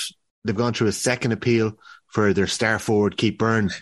I think a lack of video evidence has been an issue so far, which is one of the problems when you're down there in Division Four. The games aren't televised, so um, yeah, they, they haven't been able to get that overturned. Seemingly was a quite a soft red card for Keith Beirne. Seán Carrabine, one of Sligo's stars in Division Four, got his red card overturned in the same game. A game that ended up being a dead rubber, as we mentioned before a couple of weeks ago. So they are the two quarterfinals in Connacht this year. Are you calling them, as you said it there, are you calling in Leitrim and Sligo to get through the exiles this weekend? I think London have have a great chance. Mm. Like they'll they'll have a great atmosphere over there. They'll put in a good block of training. They'll see their opportunity. This is like their All Ireland final. They, this this win would would see them have a great year. I, I can see I can see Leitrim having a bit of trouble over there. That is a tight one. I, I hate to say it, like, obviously Andy's a very good friend of the pod, and he's done Trojan work since he's gone in there already, and they've already got momentum behind them throughout the league. But so do London. Like, they look, to get three wins, there's an energy about London. Ruislip's a hard place to go. It's tight. And if Beirne doesn't get off for Leitrim as well, that that is a massive blow. Like, particularly when, you look in the smaller counties, like Rian O'Neill is a massive loss to to Armagh, say, if he doesn't get off for the game. But Armagh still have a, a depth about them and, and other guys. You probably don't have that luxury in, in, in the smaller counties. But I'm going to stick with them. I think Leitrim will like Leitrim are going to be up for this game as well. There's massive momentum and energy in Leitrim as well. With, with Andy going in there and his appointment and seeing Emlyn Mulligan there getting his hundred cap with Leitrim. Was it, wasn't that wasn't that great? Yeah, very nice. It's great to see. It's great yeah. to see. What the, the pleasure of playing with Mugsy for a couple of years on the club scene. Um, I think Leitrim will have enough, but it, it, would not be a shock of years gone by. You were thinking, geez, London winning the championship game. It wouldn't be a big shock because they've put their best foot forward in Division Four as well. But uh, I think Sligo want to win the game over New York, uh, and I think Leitrim are going to get out of Ruislip with a win. Yeah, the thing about London this year is that they've been waiting to play and they've been under the same management in Michael Maher for the last couple of years. He's London born. I think he's 32 years old. They have an identity. Their captain Liam Gavaghan is London born. Do you know, Talking like there's a, yeah. there's a thriving GAA scene in London. And I don't think they have the same level of turnover that they have in New York. In New York, like, you know, um, like Jamie Clarke was started a show there a couple of years ago in New York, 2018. Tom Cunniffe from Mayo had been playing, I think, in the same year. Um, they always were able to attract a couple of stars over. Um, London, I think, is a little bit more settled these days. With I know we have Mugsy playing there a couple of years ago, but they're they're nearly um, people who are residing over there, they're settled there, they're they're living there, um, and I think it's actually similar in New York at the minute. There's there's a squad there, a huge turnover over the last couple of years, so that's going to be. Not have at least got us to London. I know, I know. Like, come on, like, like Andy's couch at Leitrim as well. Like that should have been at least a weekend in London for the lads. Like, yeah, we we needed that. And I went to London on my own last week. Yeah, exactly. Yeah, I uh, I should have. It's actually bad form. You're not going over to Andy, like. Oh yes, you think it is. Will you talk to talk to the lads and after ball Tommy, and I'm available Easter Sunday. We should have done this. Yeah. Why? Why did I not think of this? I don't know. I'm an ideas guy. That's me. Everyone we've let down. Just, just to let you know, and I haven't tapped you up for it yet because it's not in your contracts, but we are starting a Sunday night GAA show on Off the Ball. I don't know if you've seen it. no, I haven't. On Twitter, on Twitter Spaces, the lads, Nathan Murphy, Shane Keegan, and Johnny Ward, they started League of Ireland late night on a Friday night. I've seen that, yeah. And they've got a lovely little community there on a Friday night that gather, and it's like a phone in, like an old school radio show phone in. Hawk Sport. Similar to, or BBC back in the day, Five Live back in the day. We'll be going uh, to a game on, on Friday night, Rovers Pats. So we'll oh, have a look at that. And we pop down and have a see. Good Friday, you know. You know, yeah. pint. You're allowed to have a pint of Good Friday now, aren't you? Yeah, yeah, yeah. Yeah, magic. It'd be rude not to. But uh, yeah, yeah, yeah. yeah. if you get a call from me, it's Sunday to log into Twitter and uh, jump on for a couple of minutes. Please don't let me down. Okay, 24th of April, Mayo Galway. And it's another quarter final. How are the boys going to call this? Because Connacht is going to be tight this year. I don't know. Jimmy, you take this one. I think that we were saying who had the most to improve out of all the kind of teams. I still think Galway have um, a lot of work to do defensively if they're going to rattle anyone. Um, Mayo have a lot of bodies to come back to strengthen them. So it's a case of do the Mayo fellas get back up to the required level in time and do Galway go away and do this work to get their defence right? That's your debate. What's going to happen mm. faster for this game? I think. Call it, Jimmy. Come on. It's nearly easier for Galway to go away, put together a defensive structure, and absolutely dog that for two or three weeks. They ha- talk, talk, me through defensive structure. Do what, like? I, I cannot see Pádraic Joyce parking the bus here. Like. I I no, I wouldn't park the bus, but we saw what Kerry did in terms of holding their defence versus what Mayo did say when they marked man for man on the carry forwards in the league final. I think yeah. Galway are doing a bit of that. I'd probably have kind of a split between the two if I was Galway. I'd hold my six backs and I'd have one defensively minded midfielder and I would just try and keep them at home as much as I could. If one wing back wants to to bomb on, keep the other keep six and the other wing back at home mm. and the midfielder. Then they're still having their six forwards and, and Conroy attacking. Yeah. But they don't need everyone going forward and being cut in the break. They can't afford it. I don't think they can afford it. Now, that said, again, it's a very hard game to call, but I think that if Cian O'Neill and Joyce can get that bit of training block right over this couple of weeks, I think they have a right chance. This is a game, Paddy, that we're going to preview in depth next week, so don't you worry about it. James, can I get a winner? Can I get your early winner? Your off the cuff winner of Mayo Galway. I am And you can change. You can change your mind next week when we get pre. No, no, we're holding them to this. No, I got. I'm gonna. I'm gonna show fade in Galway. Wow, Where's that? It's in Castlebar as well. a new pitch in Castlebar, isn't it? Thank God they have a new pitch there. I think we're going to lose all our Mayo listeners. Paddy, come on, dig us out here. They're all after me already. Poor Ryan O'Donoghue was after landing me in the shit. In fairness, you picked Robbie Henley in your team. I I don't know. like what Ryan O'Donoghue as well. Who do I think will win that? Um, I think Mayo are going to win that game. And I think Mayo are going to win the Connacht Championship. So there. In one fell swoop, got them all back on side. I think the winner. I think the winner wins Connacht. I think the winner. I, I do, I, I do, and I, te- I tell you why. I I'll tell you why, and we'll talk about Roscommon, and we should talk about Roscommon as well. But I, I, I think, I think by the experience. I think they'll. This is on the caveat that Oisín Mullin, uh, Paddy Durkin, Diarmuid O'Connor, and, and Cillian O'Connor are all back in their team, and I think man for man they match up better than Galway in that game. I think Galway have lost a little bit of momentum that they had. And Galway, even themselves, will probably have a little bit of doubt there. To, to beat Mayo in a big game, that Connacht final is going to be sitting there last year where Galway kind of come out of the traps and look like this is a big win, it's a statement win for Galway. And Mayo come out and ruthlessly, ruthlessly put them to the sword in the second half. And that's what Mayo can do. When, when Mayo get their tails up, we've seen Mayo, we said it last week, they are a very, very emotional team in a good way. When they get their crowd involved and they get their running game going, they are a hard team to play against. They're a hard team to stop. That game in Castlebar will be absolutely hopping. it will be electric atmosphere. Mayo will be top of the ground in that game. And if they have those players back, I think they'll shut down the likes of Shane. I think the players that can stop Shane Walsh, as important he has, or how important he is to Galway. I think the players that can shut down Paul Conroy and how important he is. And I just think for everything Galway have done, they've lost a little bit, bit of momentum going into that game. And I just think Mayo, if they get all their boys back, I, I think they'll have too much. I'm, really, I- I'm really, I'm really sorry. What did you do? Yeah, I seen your I, face. I didn't hear a word you said in the last 45 seconds. Well, Breaking news here on the football pod. Rian O'Neill has won his appeal and will be available for the oh. Ulster Championship game against Donegal. The hearing lasted a few minutes. A massive boost. Really buzzing about this match. That's coming from Thomas Niblock of the BBC. Don't cut out my bit of Mayo there now. I won't. I won't. The I hearing- really, the hearing lasted a few a few minutes. yeah. Massive news, lads. That is like, Yeah. does that change anything about Ulster for you, James?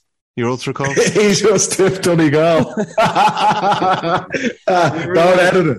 No, I No, still- way back there, man, all the way, baby. I knew that. On the inside track. I knew he'd get off. But I that know a was- guy. That was a massive, massive issue for Armagh. If they didn't have Rian O'Neill, then a massive string to their bow. Like their main asset, Talisman. they wouldn't have. They wouldn't have beaten Donegal. No, it So- definitely makes it a lot closer. I still, I still fancy Donegal, but Wow. Okay. I think it's, I think it's a, a massive plus for Armagh. Obviously, massive. And We'll see- one wants to see him miss a championship match. We want to see this fella over and over again. We want to see them week in, week out because these fellas are the, are what the championship is. So mm-hmm. I'm delighted he's gotten off. To be fair. He wouldn't be much of a pundit if he changed his opinion 30 seconds later. But that's not our James O'Donoghue. It's his first year in the punditry game and he is nailing it and he was never going to do that there. Also, Uh, breaking news, Paddy, and it might back up your calls for Mayo. It's just been confirmed in the last three minutes that the Connacht quarter final is taking place in the new McHale Park, Hastings McHale Park, 4 p.m. Sunday, the 24th of April. Cannot wait for that game. Donegal Armagh, by the way, is going to be live on BBC. So there you go. Is, are they on the same day? Uh, 23rd, 24th. I think it's Saturday night. Ah, magic. Sunday. Okay. Yeah, what That's going to be, they're two massive games. They are like, I am genuinely looking, Oh. looking for, the, both those games will be top They're on the same day, 2 o'clock, 4 o'clock. What day? The twenty third. 24th, Sunday 24th. What a day That's the that's Sunday game, surely. Don't be thrown in a hurling match there between them lads. But like, They they have to be live. they'll be thrown in a hurling match. It's round two of the Munster Championship. Limerick, Waterford. Wexford Ah, Dublin. they always Yeah, do you stick know their- what? The they always stick their oar in the hurlers. Like. They need another hour for the hurling. Put the hurling on somewhere else. Put the hurling on Saturday. Put it all on on Saturday night. Yeah. But the hurlers play on Monday, no? yeah, exactly. Yeah. There might be an Oh. old wedding on. Oh, lads, I'm turning my phone off. Jesus Christ. oh, can't beat an old wedding. A sober wedding. We got distracted there oh, because I that's was tough. about I was about to make the case for Roscommon in uh, Connacht this year. No, go on. No, no, we- we're not writing after Rossies. We're just calling it. Jimmy thinks Galway are going to do it. I'm Hmm. sticking my flag to the mast. Mayo, I think Mayo are going to win that match. It hurts me to say it because I do. I have a soft spot for for Galway and John Divilly and Joycey and the work they're doing, but I, uh, I just think the matchups will suit Mayo better. And it, the fact it's in McHale Park, the crowd are going to be electric. I think. Uh, I think Mayo will get over that one. Yeah. I'm not I'm not going to discount either of them having a big say in this year's All Ireland Championship between Galway and Mayo, but I don't think either of them in the form that they might be in later in the year. I think Ross Roscommon are close to maxing out at the minute. Um, I think in a lot of ways they were quite lucky in the league to get through it. From from talking to a couple of teams that come up against them, um, they felt like they had the beating of Roscommon, and Roscommon were unbeaten in the league. Like so, there's something about Roscommon, that Roscommon team that I really like. They're playing a different way this year. There's a bit more steel about them. They have players playing in the right positions, and their forwards are shooting the lights out. So I Yeah. just think that whoever comes up against Roscommon in that kind of final, the Rossies have it in their DNA over the last couple of years that they can beat Galway and, and Mayo. Um, I just think that's going to be a really competitive Connacht final. I'm going to kind of contradict myself here now as well. The 29th of May is a long time away as well. Do you know, a lot is going to happen um, between now and then. But uh, I don't. think You're talking gonna be an about form there, though, Tommy, and I get, and I, I do, I get that. And Roscommon obviously was a big win for them. Beat Galway, Galway, albeit a second string Galway team. Yeah, Beat those two games back to back, and they're right. They kick loads of scores, but I'm thinking the one team where I don't have a fear about form and can they get up for it is Mayo. yeah, They've shown so many times with James Horan. form kind of goes out the window with Mayo. That when they get going and they can just literally turn it on in literally in between halves, never mind between weeks and weeks between games. I think if they get over Galway, they get into a kind of final against Roscommon. I'm not worried about Mayo's form. They're the one team that I think these guys can just turn on, the experience they have. So, um, on tip Armagh for Ulster, and it's great news. Our good friend Rian O'Neill's got off, and I'm t- tipping Mayo to win the Connacht Championship. So very quickly, can I get a player to watch from the or from the Connacht Championship? I went with I went with Shane Walsh. Okay. Oh, he was going to go Shane Walsh. Yeah, but carry on. No, you go. No, No, no, you go on. No, I'll, I'll think so. I'll think of my fee here now as an experienced podcaster. I went with Shane because again, he is Galway's X factor. Without him, he's Yes. not going. He's not. They're not going to to beat any of the big sides unless he is Firing. he is firing. And A hundred percent. when he turns it on, he could get six or seven from play from the forty. Like mm. it's a massive advantage for them. Plus, he's kicking frees. He'll get the best of Comer, take a bit of pressure off him. He'll take a bit of pressure off Conroy. So if he hits form, I give Galway every chance. Paddy, let me guess. I know who you're going to pick this week. Right, go on. Yes, get out.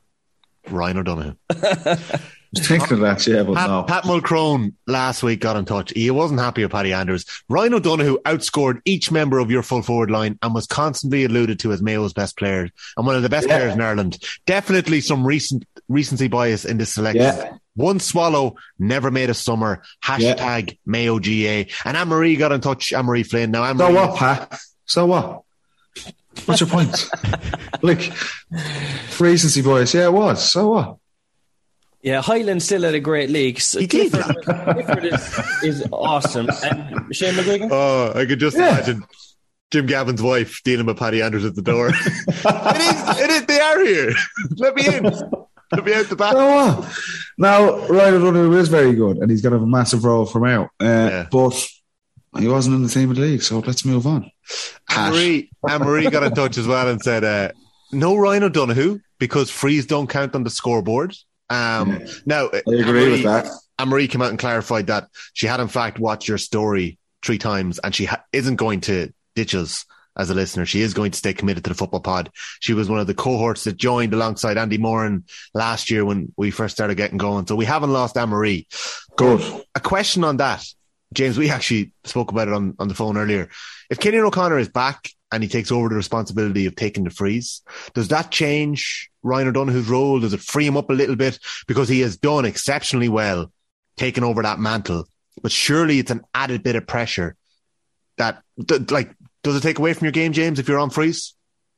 No, I think it actually keeps you in the game and gets you in the game. Okay. Yeah. Um, he has two things that get him into the game. First of all, he's an outrageously good tackler, Ryan. Yes. Uh, and you can stay in a game if you are tackling, get a turnover, it gives you a massive boost. Also, you might be quiet, you might not have had a shot at the post. If you get two or three frees, it seriously gives you that lift. Realistically, Cillian's going to come. He's going to take those frees off him because he's a better free taker. Uh, we even saw it in the league final. When it comes down to it, um, you need someone tried and trusted. Cillian's the man there. Um, so will it help Ryan O'Donoghue taking the frees off him? Probably not. But is it the end of the world? No, it's not either. Yeah, he's still going to have a massive say. Who, you, who are you going for your player to watch? Matthew Ruane. Okay, interesting. I'll tell you why. Because he's a massive player for Mayo. But like I say, I think they're going to win. I think they'll win the Connacht Championship. I think he'll have a massive part of it because he'll, they'll need to get on top against Galway. Whether he'll match up with um, Tierney. Tierney or Paul Conroy as well, I'd say it probably would be Tierney on him. They're both massive players for Galway. Ruane needs to come out on top of that, and I'm thinking, I think they probably will. Not just Matty Ruane, but, but the Mayo middle third will, will get on top there, but he'll be leading that charge. And then you go into a Connacht final, and I think it's someone along the lines of Enda Smith, if he's operating around the middle third as well. Hmm. I think Ruane is just nearly in a, in a way we touched on it with Tyrone. There's key players that make Tyrone tick, and when they don't when they don't play well, it affects the whole Tyrone system. I think Matty Ruane is that important to Mayo, and that, that the compliment to him that if he's on his game and driving forward, winning kickouts, dominating his opponent in the middle third, and driving Mayo forward, and he's a key part to that running game and clipping a couple of scores. I think there's big battles around the middle third against Galway for them, and also if they get through to kind of final against Roscommon. So he'll be a key to that. Um, and he had a brilliant championship last season, so can he carry that on this year? Yeah, I like that. They're two great calls. And just to counter the accusation of recency bias that was leveled against us on the football pod. I agree, like it was recency bias, but What, just to give an these things example happen. of another position that wasn't, John McGrath got in touch, former Wicklow footballer. Can't believe you included Shane Walsh in the team of the league, even though his first point on Sunday, his, his one point on Sunday was his first score since 26th of February. And don't give me any guff about it not being all about scoring.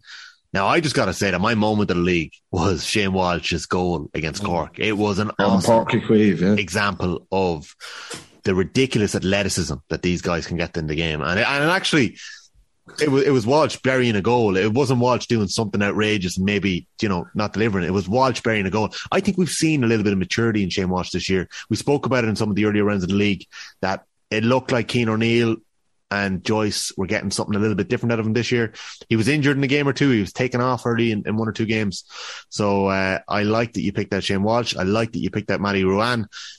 But uh, on that, just say, Yeah. if Shane Walsh is taken out of the game against Mayo or Mm. through any game in the summer, Galway will have no impact in this championship. We say Murphy's massively important for for essential. for Donegal. If like this is Joyce's third year in there now, Galway have been coming.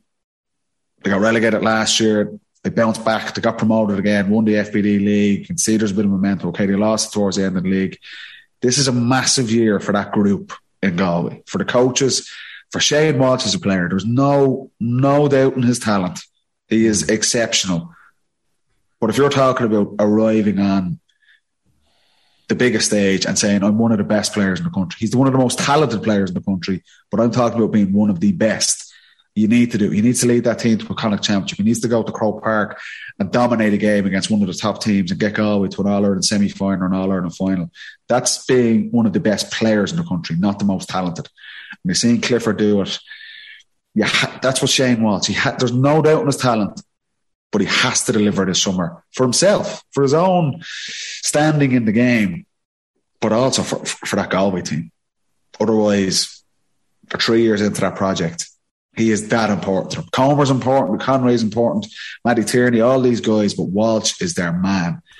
And if he's not on it, Yeah. not going to be a good summer for Galway. Yeah. You need Sam Mulroy's whiteboard. Oh, now. What would you, if you were Shane Walsh and you had that whiteboard, what would you be writing on it? Well, um, I mean, he like Look, he's Kyle again here. Look, he's. It's nearly 10 o'clock at night. Uh, your brain just shut down when I he's rattled. Look at him. He doesn't know where to go. if I was Shane Walsh, what would I be writing? What would you, if you were Shane Walsh colouring. and you had Sam Mulroy's whiteboard in your wall? no, I think the Shane Walsh. Shane Watts is a better player than He Sam. definitely, he definitely. Paddy, there was no need is. for that. No, I'm, ju- no, I'm just, but I'm just saying for him, Oh, Shane he Walsh. has the talent. Like Shane we know Walsh should be the man. Yeah, but it, it hasn't been. come down. It comes down to a five or ten minute spell in a game, where it's it's at boiling point, and you're thinking, right, is he going to step up here and get those two points to win it for us, or is he going to go quiet and be marked out of it? That is what it comes down to, and that's what's going to come down to against Mayo probably. Do you know, there's going to be a time where no one else is is able to do what he's able to do. He's going to have to step up in the last couple of minutes and just win it for him. That's what it comes. That's what it comes down to. Simple as that. I- It's mental. It's mental. massive fan of Mayo, but I I would love to see Shane Walsh have a moment or a year like that. Where Oh yeah, I it would. be, Yeah, it would be No, I would. class to see a fella like that delivering on all the promise and potential that he has exhibited and shown, and all the all the moments, um, the incredible moments over the last couple of years. Um, in typical fashion, my stopwatch stopped working, but I know for a fact we're way over time. So the Leinster Championship, we are not going to go through it game by game, but I am going to ask you for a player to watch from each, and I'm going to ask you for a player to watch from Munster as well. Can I get that off you? And next week we'll go through the games because we have a lot of games to get through next week as well. So in Leinster, we're getting a lot of questions in about, you know, if the Dubs don't win. Joanne Taff wants to know, are Meath contenders for Leinster if the Dubs don't No. win? No. A lot of questions about Kildare being dark horses. There are even Yeah. some questions, and maybe it's the fact that I was talking about it last week about whether or not Louth can pull it out of the bag. Nobody really sees that happening this year, did it? Okay. No, Player, player to watch, please. I did go Kildare because it comes down. I think Len- Leinster comes down to two players.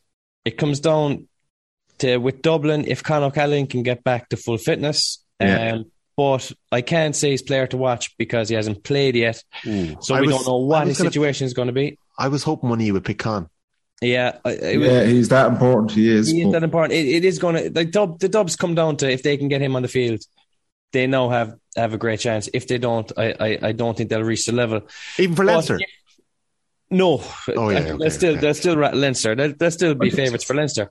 But I think that if Hyland and I'm a big fan of his, if Hyland can get his championship boots on, start kicking points for them, get on a roll early, I think that he can kick them to um to a chance of Leinster. I'm not Okay. saying that they're that they're favourites or I'm tipping them to win it because I think the Dubs are still favourites for it. But Mm. if he gets his gander up early, then he could do damage. Patrick. Agree with Con. I think he's that important to them. Um, I don't see. I have to say, I don't see much from Meath. I'm sorry, Tommy. Um, I think Clare, a team you look at, Daniel Flynn. Daniel Flynn is in. I would put him in a very similar bracket to Shane Walsh. There's no doubt in his talent and his ability, but Kildare will have aspirations of winning the Leinster Championship. There's no two way, and I, and I think for the first time in like I said over a decade, the Leinster Championship is there's a bit of a story behind this thing. That like Louth are part of that that story. Can can they get a run and win a couple of games in the Championship, potentially upset a couple of big teams? The foregone conclusion of Dublin, that aura is gone. I still think Dublin will win the Leinster Championship. Put me on record for that. But I think there's a conversation now which wasn't there for about ten years, um, and I think Kildare are a big part of that. Despite being relegated, there's there's big positives there. The win over Dublin and Newbridge was a psychological thing. We were there, Tommy, that day. Yeah. Okay, it was early in the season, league, all that good stuff. But it was a big thing for Kildare to, to, to get that monkey off their back. You see the reaction of their coaches and their players. They will have their eyes on, on a Leinster championship. And I'm thinking, how are they going to do that? If they come up against Dublin, or if they're going to win that and get over the line, like they, they're not doing that unless Daniel Flynn is consistent over 70 minutes in the big games. He has he's had brilliant moments against Dublin in the past. Last year's Leinster final, what what an unbelievable goal! But they need 70 minutes from him leading and not just being one of the most talented players in the country, being one of the best players in the country. Exact same set of guidelines apply to Daniel Flynn as they do to, to Shane Walsh. You need to be there in the biggest moments consistently over the course of the championship for for, for Clare to win the Leinster championship. That's what they're going to need. He has to be he has to be leading them from the front. I'd actually put another one in here. Um, Fenton. I think anyone think he's Brian Fenton for the first time, he's kind of he hasn't been at the levels. The unbelievable. He came in, didn't lose a championship match, whatever, six years, all stars, I think nearly every year, and phenomenal, phenomenal player. And he probably hasn't hit his levels throughout this summer or throughout this the spring for Dublin. Mm. He gets back to playing at the Brian Fenton, like dominating, being the best midfielder in the country. He does that. That again, as much as Conor Callaghan coming back in, pushes Dublin realistically way out of, out of reach of other teams in Leinster. And he's going to need to. This is the question mark over Dublin. There's loads of question marks over Dublin, but it's these guys need to be at their peak now because the, the, the depth behind them isn't there. Dublin are now relying on we need Conor Callaghan back, where they never spoke about injuries for three, four, five years. It didn't matter. There's someone else to come in. Con coming back is massive for Dublin in terms of how they're going to perform the championship. And Fenton getting back to his player of the year, two time player of the year, like yeah, if he, him alone getting back to his best is is puts Dublin on a different different plane altogether as well. So I'm interested to see those two guys are, are, are, essential for Dublin to have the success and, and, for Kildare to do what they want to do in the championship. I think Daniel Flynn. Connor McGee actually just on the point of Fenton. Hi lads, loving the episode so far. Top class. Who should partner Fenton in Dublin's midfield, Paddy? Would you have top of your head who you would want there now? Do you want uh, James, James McCarthy? Okay. Okay. I was wondering, did you want James McCarthy in the half back line? But that's that's fair enough. Uh, just to give Joanne Taff credit for her question. Her question was if Dublin don't win Leinster, who we putting our money on? Any chance for Meath? Um, I think we'd be looking at Kildare there on on form yeah. is, is, what we're saying. Um, Darren McKeown wants to know what way is Offaly versus Dublin looking in the senior football championship. We'll come back to that next week. And Ryan Connolly, Monaghan to win Ulster question mark. Roscommon to shock Connacht question mark.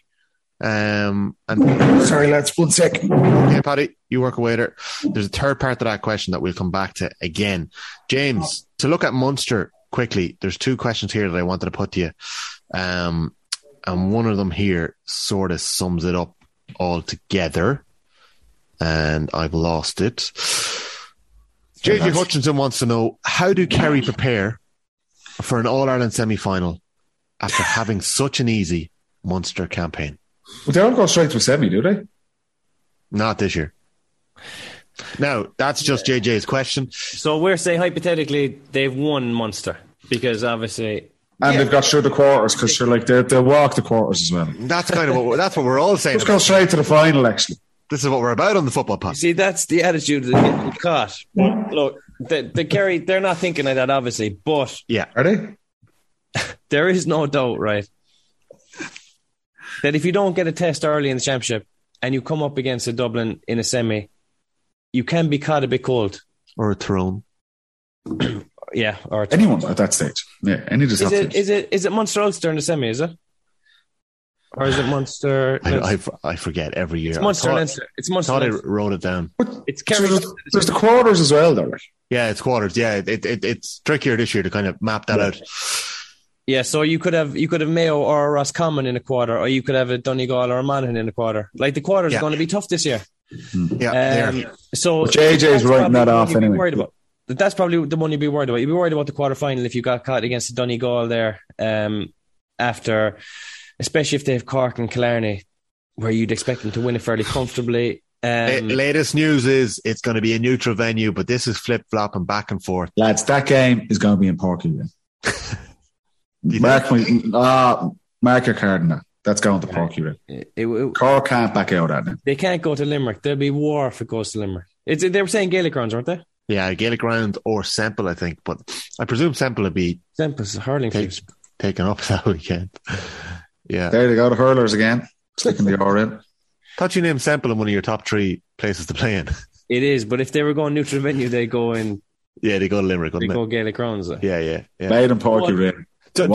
Just- I, th- I think, I think, I wonder was there a little bit of, uh, was there a little tongue in cheek from JJ? It probably wasn't. He was probably spitting facts. But can I just say that the mini round robin that we're going to see on the weekend of April 30th, May 1st, Tipper playing Waterford, Clare playing Limerick, they're going to be very, very, very competitive games. Mhm. Um, On this, I thought this was interesting. Like outside of Kerry, obviously, Clare are the highest ranked Munster team. Yeah. And you were saying, Jimmy, you don't fancy them. at- You're saying Tip will come through that side to play Kerry in the Munster final. No, And I said from I Division wouldn't- Four. I wouldn't. Um, I wouldn't be surprised if Tip had a scalp. Yeah. I think they always seem to get it together at the right time. Do you know, and they they only won Munster two years ago. Yeah, no, no, I, I. I just thought, Clare- I thought it was interesting. Like, yeah, that the Clare- Clare being in Division Two and not, they probably need a big championship win. Like, Clare, like, like, look, they're not Kerry going to win the Munster Championship, but it's like who's going to get to the to the Munster final? And you're thinking the work Colm Collins has done over the last eight, seven, eight years with Clare, unbelievable, and they're probably looking on enviously in terms of Tip winning that championship a couple of years ago, and Clare haven't had that that big moment in the Munster Championship, and. I think they'll come out the other side. I know Limerick and Billy Lee, the work they've done, to kind of come out of nowhere and get promoted into Division Two. They'll join Clare there next year. Tip, obviously, okay, fall short in Division Four final, but they do have that big championship in behind them a couple of years ago, um, and they're back up in the Division Three, which is still probably not. They want to be up another level again, but I, I, I think I'd like to see Clare get through that side of the draw, win win those couple of games, and get into a Munster final against Kerry. Look, anything could happen, but yeah. I think it's the one province where it's it's generally reminds me of Leinster a few years back. It's like Kerry are going to win this, really, no matter what. it's a massive three weeks for both Clare and Limerick in terms of getting bodies back on the pitch. Um, I think for both counties, Limerick were missing a couple of players. Um, in the league final, Clare were missing a couple of players throughout their league campaign. For both of them to have a full pick, that'll be a, a very, very good game on, I think it's the Sunday, um, Sunday the 1st of May. the So, only team there. So Tip can go into the Tailteann Cup. Limerick can't. Clare can't. Cork No. can't. no, Tip- can't. They're all Division Twos, yeah. Tip Waterford Waterford, are- Tip and Waterford are the only two that can go into the Tailteann Cup. that there. are eligible. Eligible. Yeah. Yeah. So Okay. we'll, we'll wait and see. We have a couple of questions in about the Tailteann Cup, we might save them for a little closer to when the Tailteann Cup is coming into into focus. Um, can I get your players to watch in Munster? Are you both sticking with Kerry footballers, or are you going outside of it for the provincial championships here? I, I was leaning towards Stephen Sherlock and Cork. Okay, I, I I like what I've seen from him. He's kind of stood up. We, we said the challenge for, for Keith Ricken and Cork was kind of trying to find some firepower to support Brian Hurley. And I think he's stepped up. He's obviously done very well with the Barrs and the club scene, and he's come in and carried that in and was impressive in Cork. And They're kind of late run to stay in Division Two, but ultimately, we're looking at the Munster Championship. There, uh, I think Kerry are going to win, beat Cork convincingly. I think he's going to be up against it to get scores against that Kerry defence. So kind of it's null and void for him, but it'd be interesting to see how he'd go in the Tailteann or in the in the back door, obviously for, for Cork. Um, outside of that, it's a hard one because like, that, that's fine. Stephen Sherlock's your picked. That's okay. But I don't think he's going to do. It. I don't think he's going to be able to do it just because of the draw. Well, if it's in Parky Rain, like uh, that's a big day for Stephen Sherlock to stand up for Cork in the championship and, and deliver if he can, you know. He could Um, get he could get four or five worldies from playing Páirc Uí Rinn. I'm telling you, the way that's the. Cork forwards kick in Páirc Uí Rinn is different. no wonder you don't want to play them there. Look at Jimmy; it's a conspiracy. was there. I I was playing on a twenties team, twenty ones, and we had an unmerciful dusting we got off Cork. Aidan Walsh's year, Wow. Kieran Sheehan, they had What year was Collins- that? Was Mark They've had Collins us- underage then? 2010. We didn't. About us in the nine semi final in Thurles. Kieran, all those lads were playing. Lost by a point. yeah, they were excellent. But They won it that year. Yeah. maybe it was 2011. Actually, I think it was. But um, they were kicking points from like 45 on the sideline, inside the boot, outside of the boot. The crowd was up. It was just awful place to be. If they get if they get going in Park Rin, their their forwards will kick points, but they're not strong enough at the back to stop the Cliffords and Geaneys this world. No. They also have massive injuries at the minute in defence. Cork. Um, who's your player to watch, James? Clifford. I've gone Kerry. I have this new fella called David Clifford. Uh, no, I'm going to go Diarmuid O'Connor. Okay, Um, Yeah, yeah, yeah. flying. had a good league. Um, way more in the locker, and Kerry need him. Do you know he's actually he has uh, responsibility on his shoulders this year to go and and lead him from midfield. So I think it'd be interesting to see how he gets on. Um, I'm a big fan of his, Jimmy. yeah, he's excellent. I think he's very good. Very good. Is he a 12 or is he a midfielder?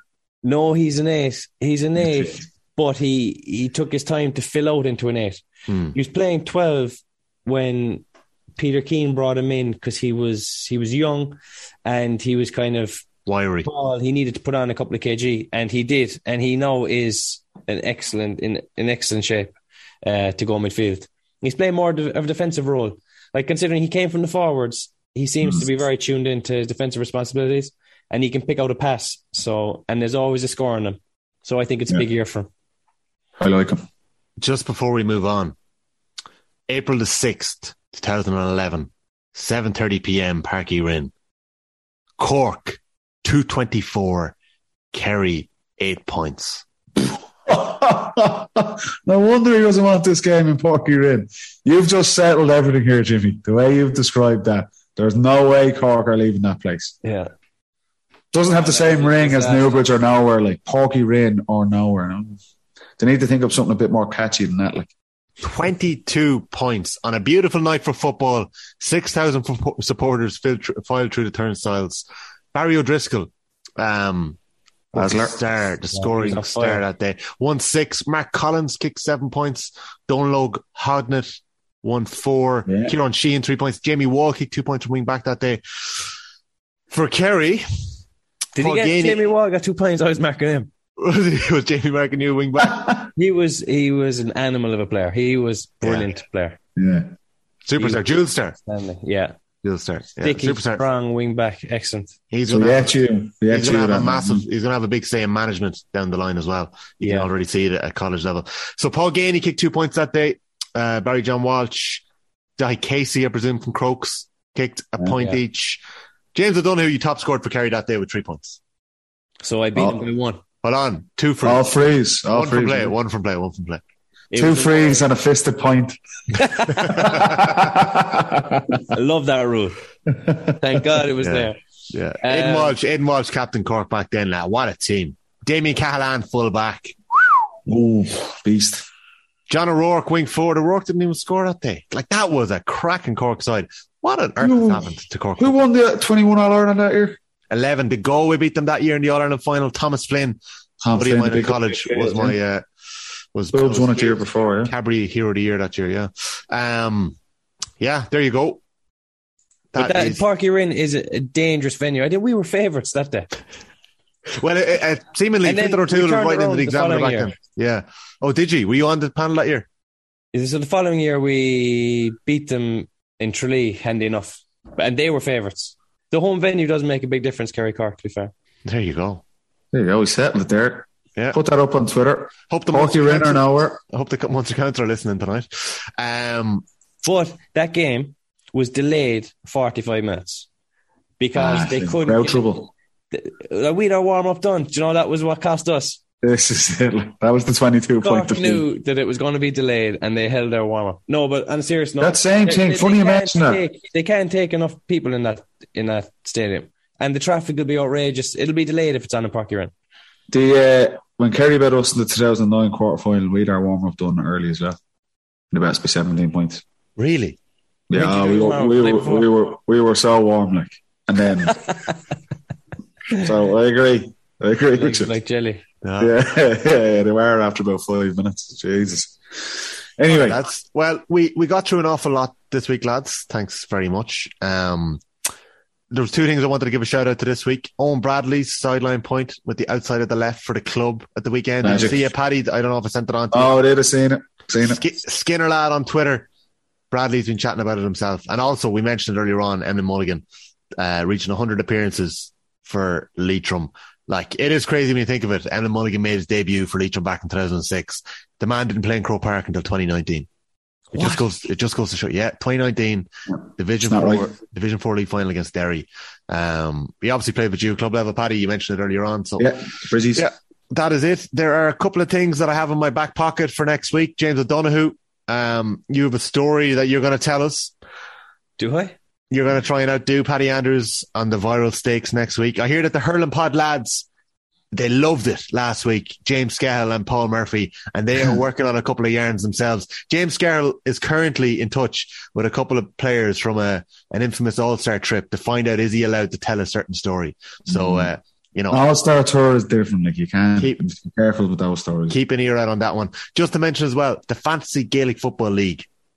There is a new league in place now for the championship. Go sign up, join our football pod league. We're going to put out the, the code this week. James O'Donoghue, I'm going to send you your password. Paddy Andrews, I'm going to share my screen with you and pick your team for you side by side. Magic. And, uh, we, we'll get it going again. Thanks to, to everyone who took part last year and thanks to everyone who's tuning into the football pod. Uh, it's great to have you all on board. Lads, any last words? Oh, there is one final thing. Can I keep you for five more minutes? And we'll only do five minutes on it. There's one final question that came in. Go Dave on. McCann, considering that Andy, Paddy, and James were now, I don't know if the James bit is true, we're all serious un, s- underage soccer players and Mm. all credit playing soccer, helping their GAA. Have you any thoughts on four 13 year olds being dropped for non attendance at training or playing soccer? Really was, was the inference here that the, the issue was. This is now the story in Offaly that four players were dropped from their under 14 development squad after playing in an SFAI Cup quarter final for Edenderry Town last Saturday against Shamrock Rovers. It clashed with an Offaly training session. The Offaly under 14 panel is managed by All Ireland winning boss with the under 20s last year, Declan Kelly, who is Yeah. also the head of their football development unit. Offaly are clearly trying to get stuff together at underage level. Things are clearly working in ways for them. Um, one of the things that emerged from this was that the players all had to sign a players charter. We had Mm. our eyes on this. Mm. I don't know if you ever had to sign a players charter, Paddy. I've seen these before. Yeah, this is something came out with our club about this a couple of Really? years ago as well. Oh, yeah, brilliant. yeah, Yeah, yeah.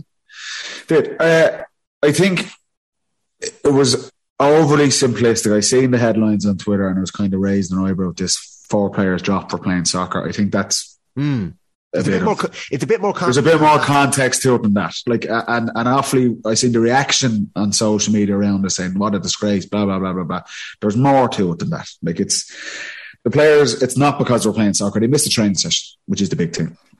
I would say, and I seen Michael Duignan's uh, response to it, and, and I, I know the work that Michael Dignan and, and the volunteers in, in Offaly are doing behind the scenes to to have that success, like winning an under twenty All Ireland last year. The work that is going in in that county in their youth development is phenomenal, and that has to be. It's unbelievably admirable, and you have to respect for that as well. The issue of it, I would feel, asking 13 year old players to sign these charters. That is the issue. If you go down that road with players at that age or their parents at that age, you're running the risk of this, of these things happen. Ultimately, the players are 13 years of age or 14 years of age, and they're the ones that are suffering because of this. That if you, you don't come training for us, well, then you're gone from the county panel. I don't think that's fair to put any players at that age, and that is not just Offaly GAA, this is across the board, to Yeah. ask them to make a commitment around that. I have spoke at length about this on this podcast and, and other people the same. The benefit you get from playing multiple sports at that age, even okay, it's a, it's elite level playing in the SFAI Cup, playing for your intercounty squad. That is a big commitment, but the benefits you'll get from playing these sports basketball, rugby, soccer, GAA, hurling, everything. You'd always find as well that the best young players at one sport are usually probably the best players in the other codes as well. Hmm. So it's a constant challenge that you're going to have. And you've got to put the player at the forefront of this. And say, look, understand and, asking guys to, to sign a charter at 13 or 14 years of age, you are going to have issues like this. That I, that I think is the issue. That is too structured and formal. I can see why they're doing it because they want to have that commitment and that kind of center of excellence and get that kind of discipline built into to these guys from a young age. But that is too young to be doing that. There has to be give and take. Maybe at under 17 level, you get into that when they're getting into championship squads. They're saying, look, you need to make a choice at that stage. But to ask players to do that at 13 years of age, I think that's, I would have probably an issue with that. I can see what Offaly are trying to do. Hmm. Like well, off, the Offaly County Board, and I would happily go on the record and say that they have come across as one of the most progressive forward. Oh yeah, and that, that's why this the coverage of this saying it's because they played soccer is not that's not fair either. Well, it, it actually wasn't the reason because the players themselves actually didn't put down why they weren't at the session, which is the player yeah. charter thing. You had to explain why you missed the session. So, and I was thinking, surely there must have missed other sessions, but no, it's coming from one Saturday. Four players are missing. James, quickly, because we're, we're running out of road here on the pod. I would like to get your take on this. Would you have signed a player's charter at the age of 13 if it was put in front of you when you were joining the Kerry development squad at that age? I don't know if you, you did. I suppose if it was put in front of you, you would because. But you shouldn't be asked. You shouldn't be putting that in front of a 13 year old kid. Like. Arguably, you shouldn't. But the code of conduct, I saw it. Most of it is kind of you will be punctual and you will respect your coaches and you will. It's trying to set standards. It's just setting standards. You'll wear your gear at all times. Like it's nothing outrageous. Um, and I think one of the points is then you will attend all the sessions. Um, but the the way Offaly are going at this, they definitely have, they definitely have a mindset of it's it's all in or or not in at all. I think that that's the way they're going. But from a personal point of view, and um, I don't appreciate you questioning my soccer skills. I just couldn't remember it. I don't know about Jay. He was used to it. No, but uh, yeah. but uh, I know you, that, you, uh, you did play Kennedy Cup, didn't you? I did. I did. Yeah. Um, I played no. in Old Trafford a couple of times. but when I was younger, I like football was always kind of more pressure. Say for for me and our group as as youngsters, whereas soccer was like a nice release um, and a, and a way to escape football at times because we knew the football was our number one, but soccer was a nice way to go at times at different stages. And if football's not going great for you, maybe you're having a bad time, you need that other thing that might be going well just to kind of to save you a bit. Step overs, like yeah. Yeah, exactly. Throw a few, throw a few dummies that way. But like to, to ask them to commit to just football, I think is a bit too much, just because it's too much for stressing them. Uh, I think to have that release to go play. I, I, think that's the issue. I agree. They're trying to set standards, and and that's admirable. And I, I accept that. Representing your county, even at, at 13 or 14 or 15 years of age, is, is a great honour to be able to do that. But I think being asked to to make a decision now at 13 years of age, you're you're in with us, and that's it. Disregard hurling, disregard rugby, disregard soccer, everything everything else. I just don't think that's right. And I think that's where that's how this is all escalated. If that's not there, then there's a, an understanding. You go, geez, look, maybe you're not, if you're going playing soccer, play soccer for that period of time. And ultimately, I think if these four kids, and they're the guys who are suffering at the, at the bottom end of this, you can't forget them. If they're brilliant players, I'm pretty sure Offaly are going to come looking for those these guys again, come under 16 or under 17 championship. It's just unfortunate the way it's been handled. I think it's unfortunate the way it's been portrayed in the media that Offaly are being seen as the bad guys here because guys are playing soccer. There's far more context to it than that. Um, and I think you should appreciate and give kudos to, to the work that Offaly have done and the success they've had. I just think that how this has been handled and players' charters at that age, lads, it's it's messy at senior level when you start getting into this. But that do it at, at 13, 14 years of age. You're always going to run afoul of things like this then. Hopefully, yeah. hopefully we're not that, losing. That one of the things that was that they were saying was that it's a split season. So they only get a couple of months access to these players and they want access to them during that period with no distraction. Mm. So it's not like they're saying, right, we have you for 12 months. You're not to do anything else. It was more of a, we have you for four or five months. So will you give us your full cooperation for that four or five months so we can get you to a higher level? Um, whether that's right or wrong is is arguable, but I think that's just to give it the fair argument. I think that's what the way it was penned out, wasn't yeah. it? And the issue is they're going up against rugby and soccer at the same time, and like clubs, counties don't talk to each other really in the GAA. We see fixture clashes all the time.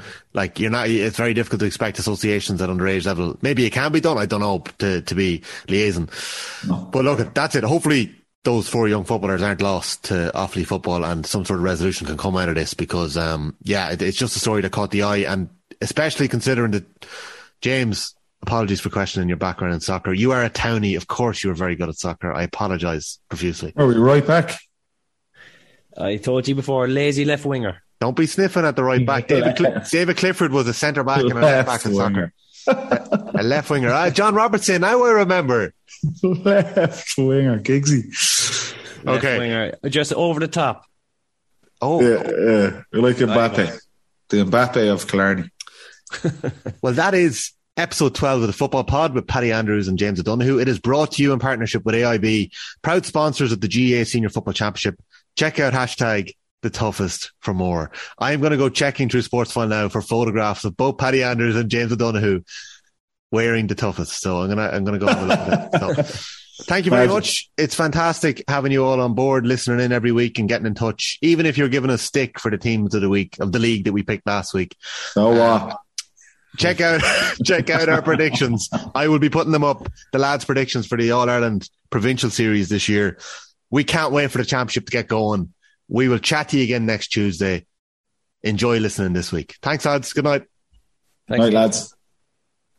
The Football Pod on OTB Sports in partnership with AIB, proud sponsors of the GAA Senior Football Championship. Check out hashtag the toughest for more.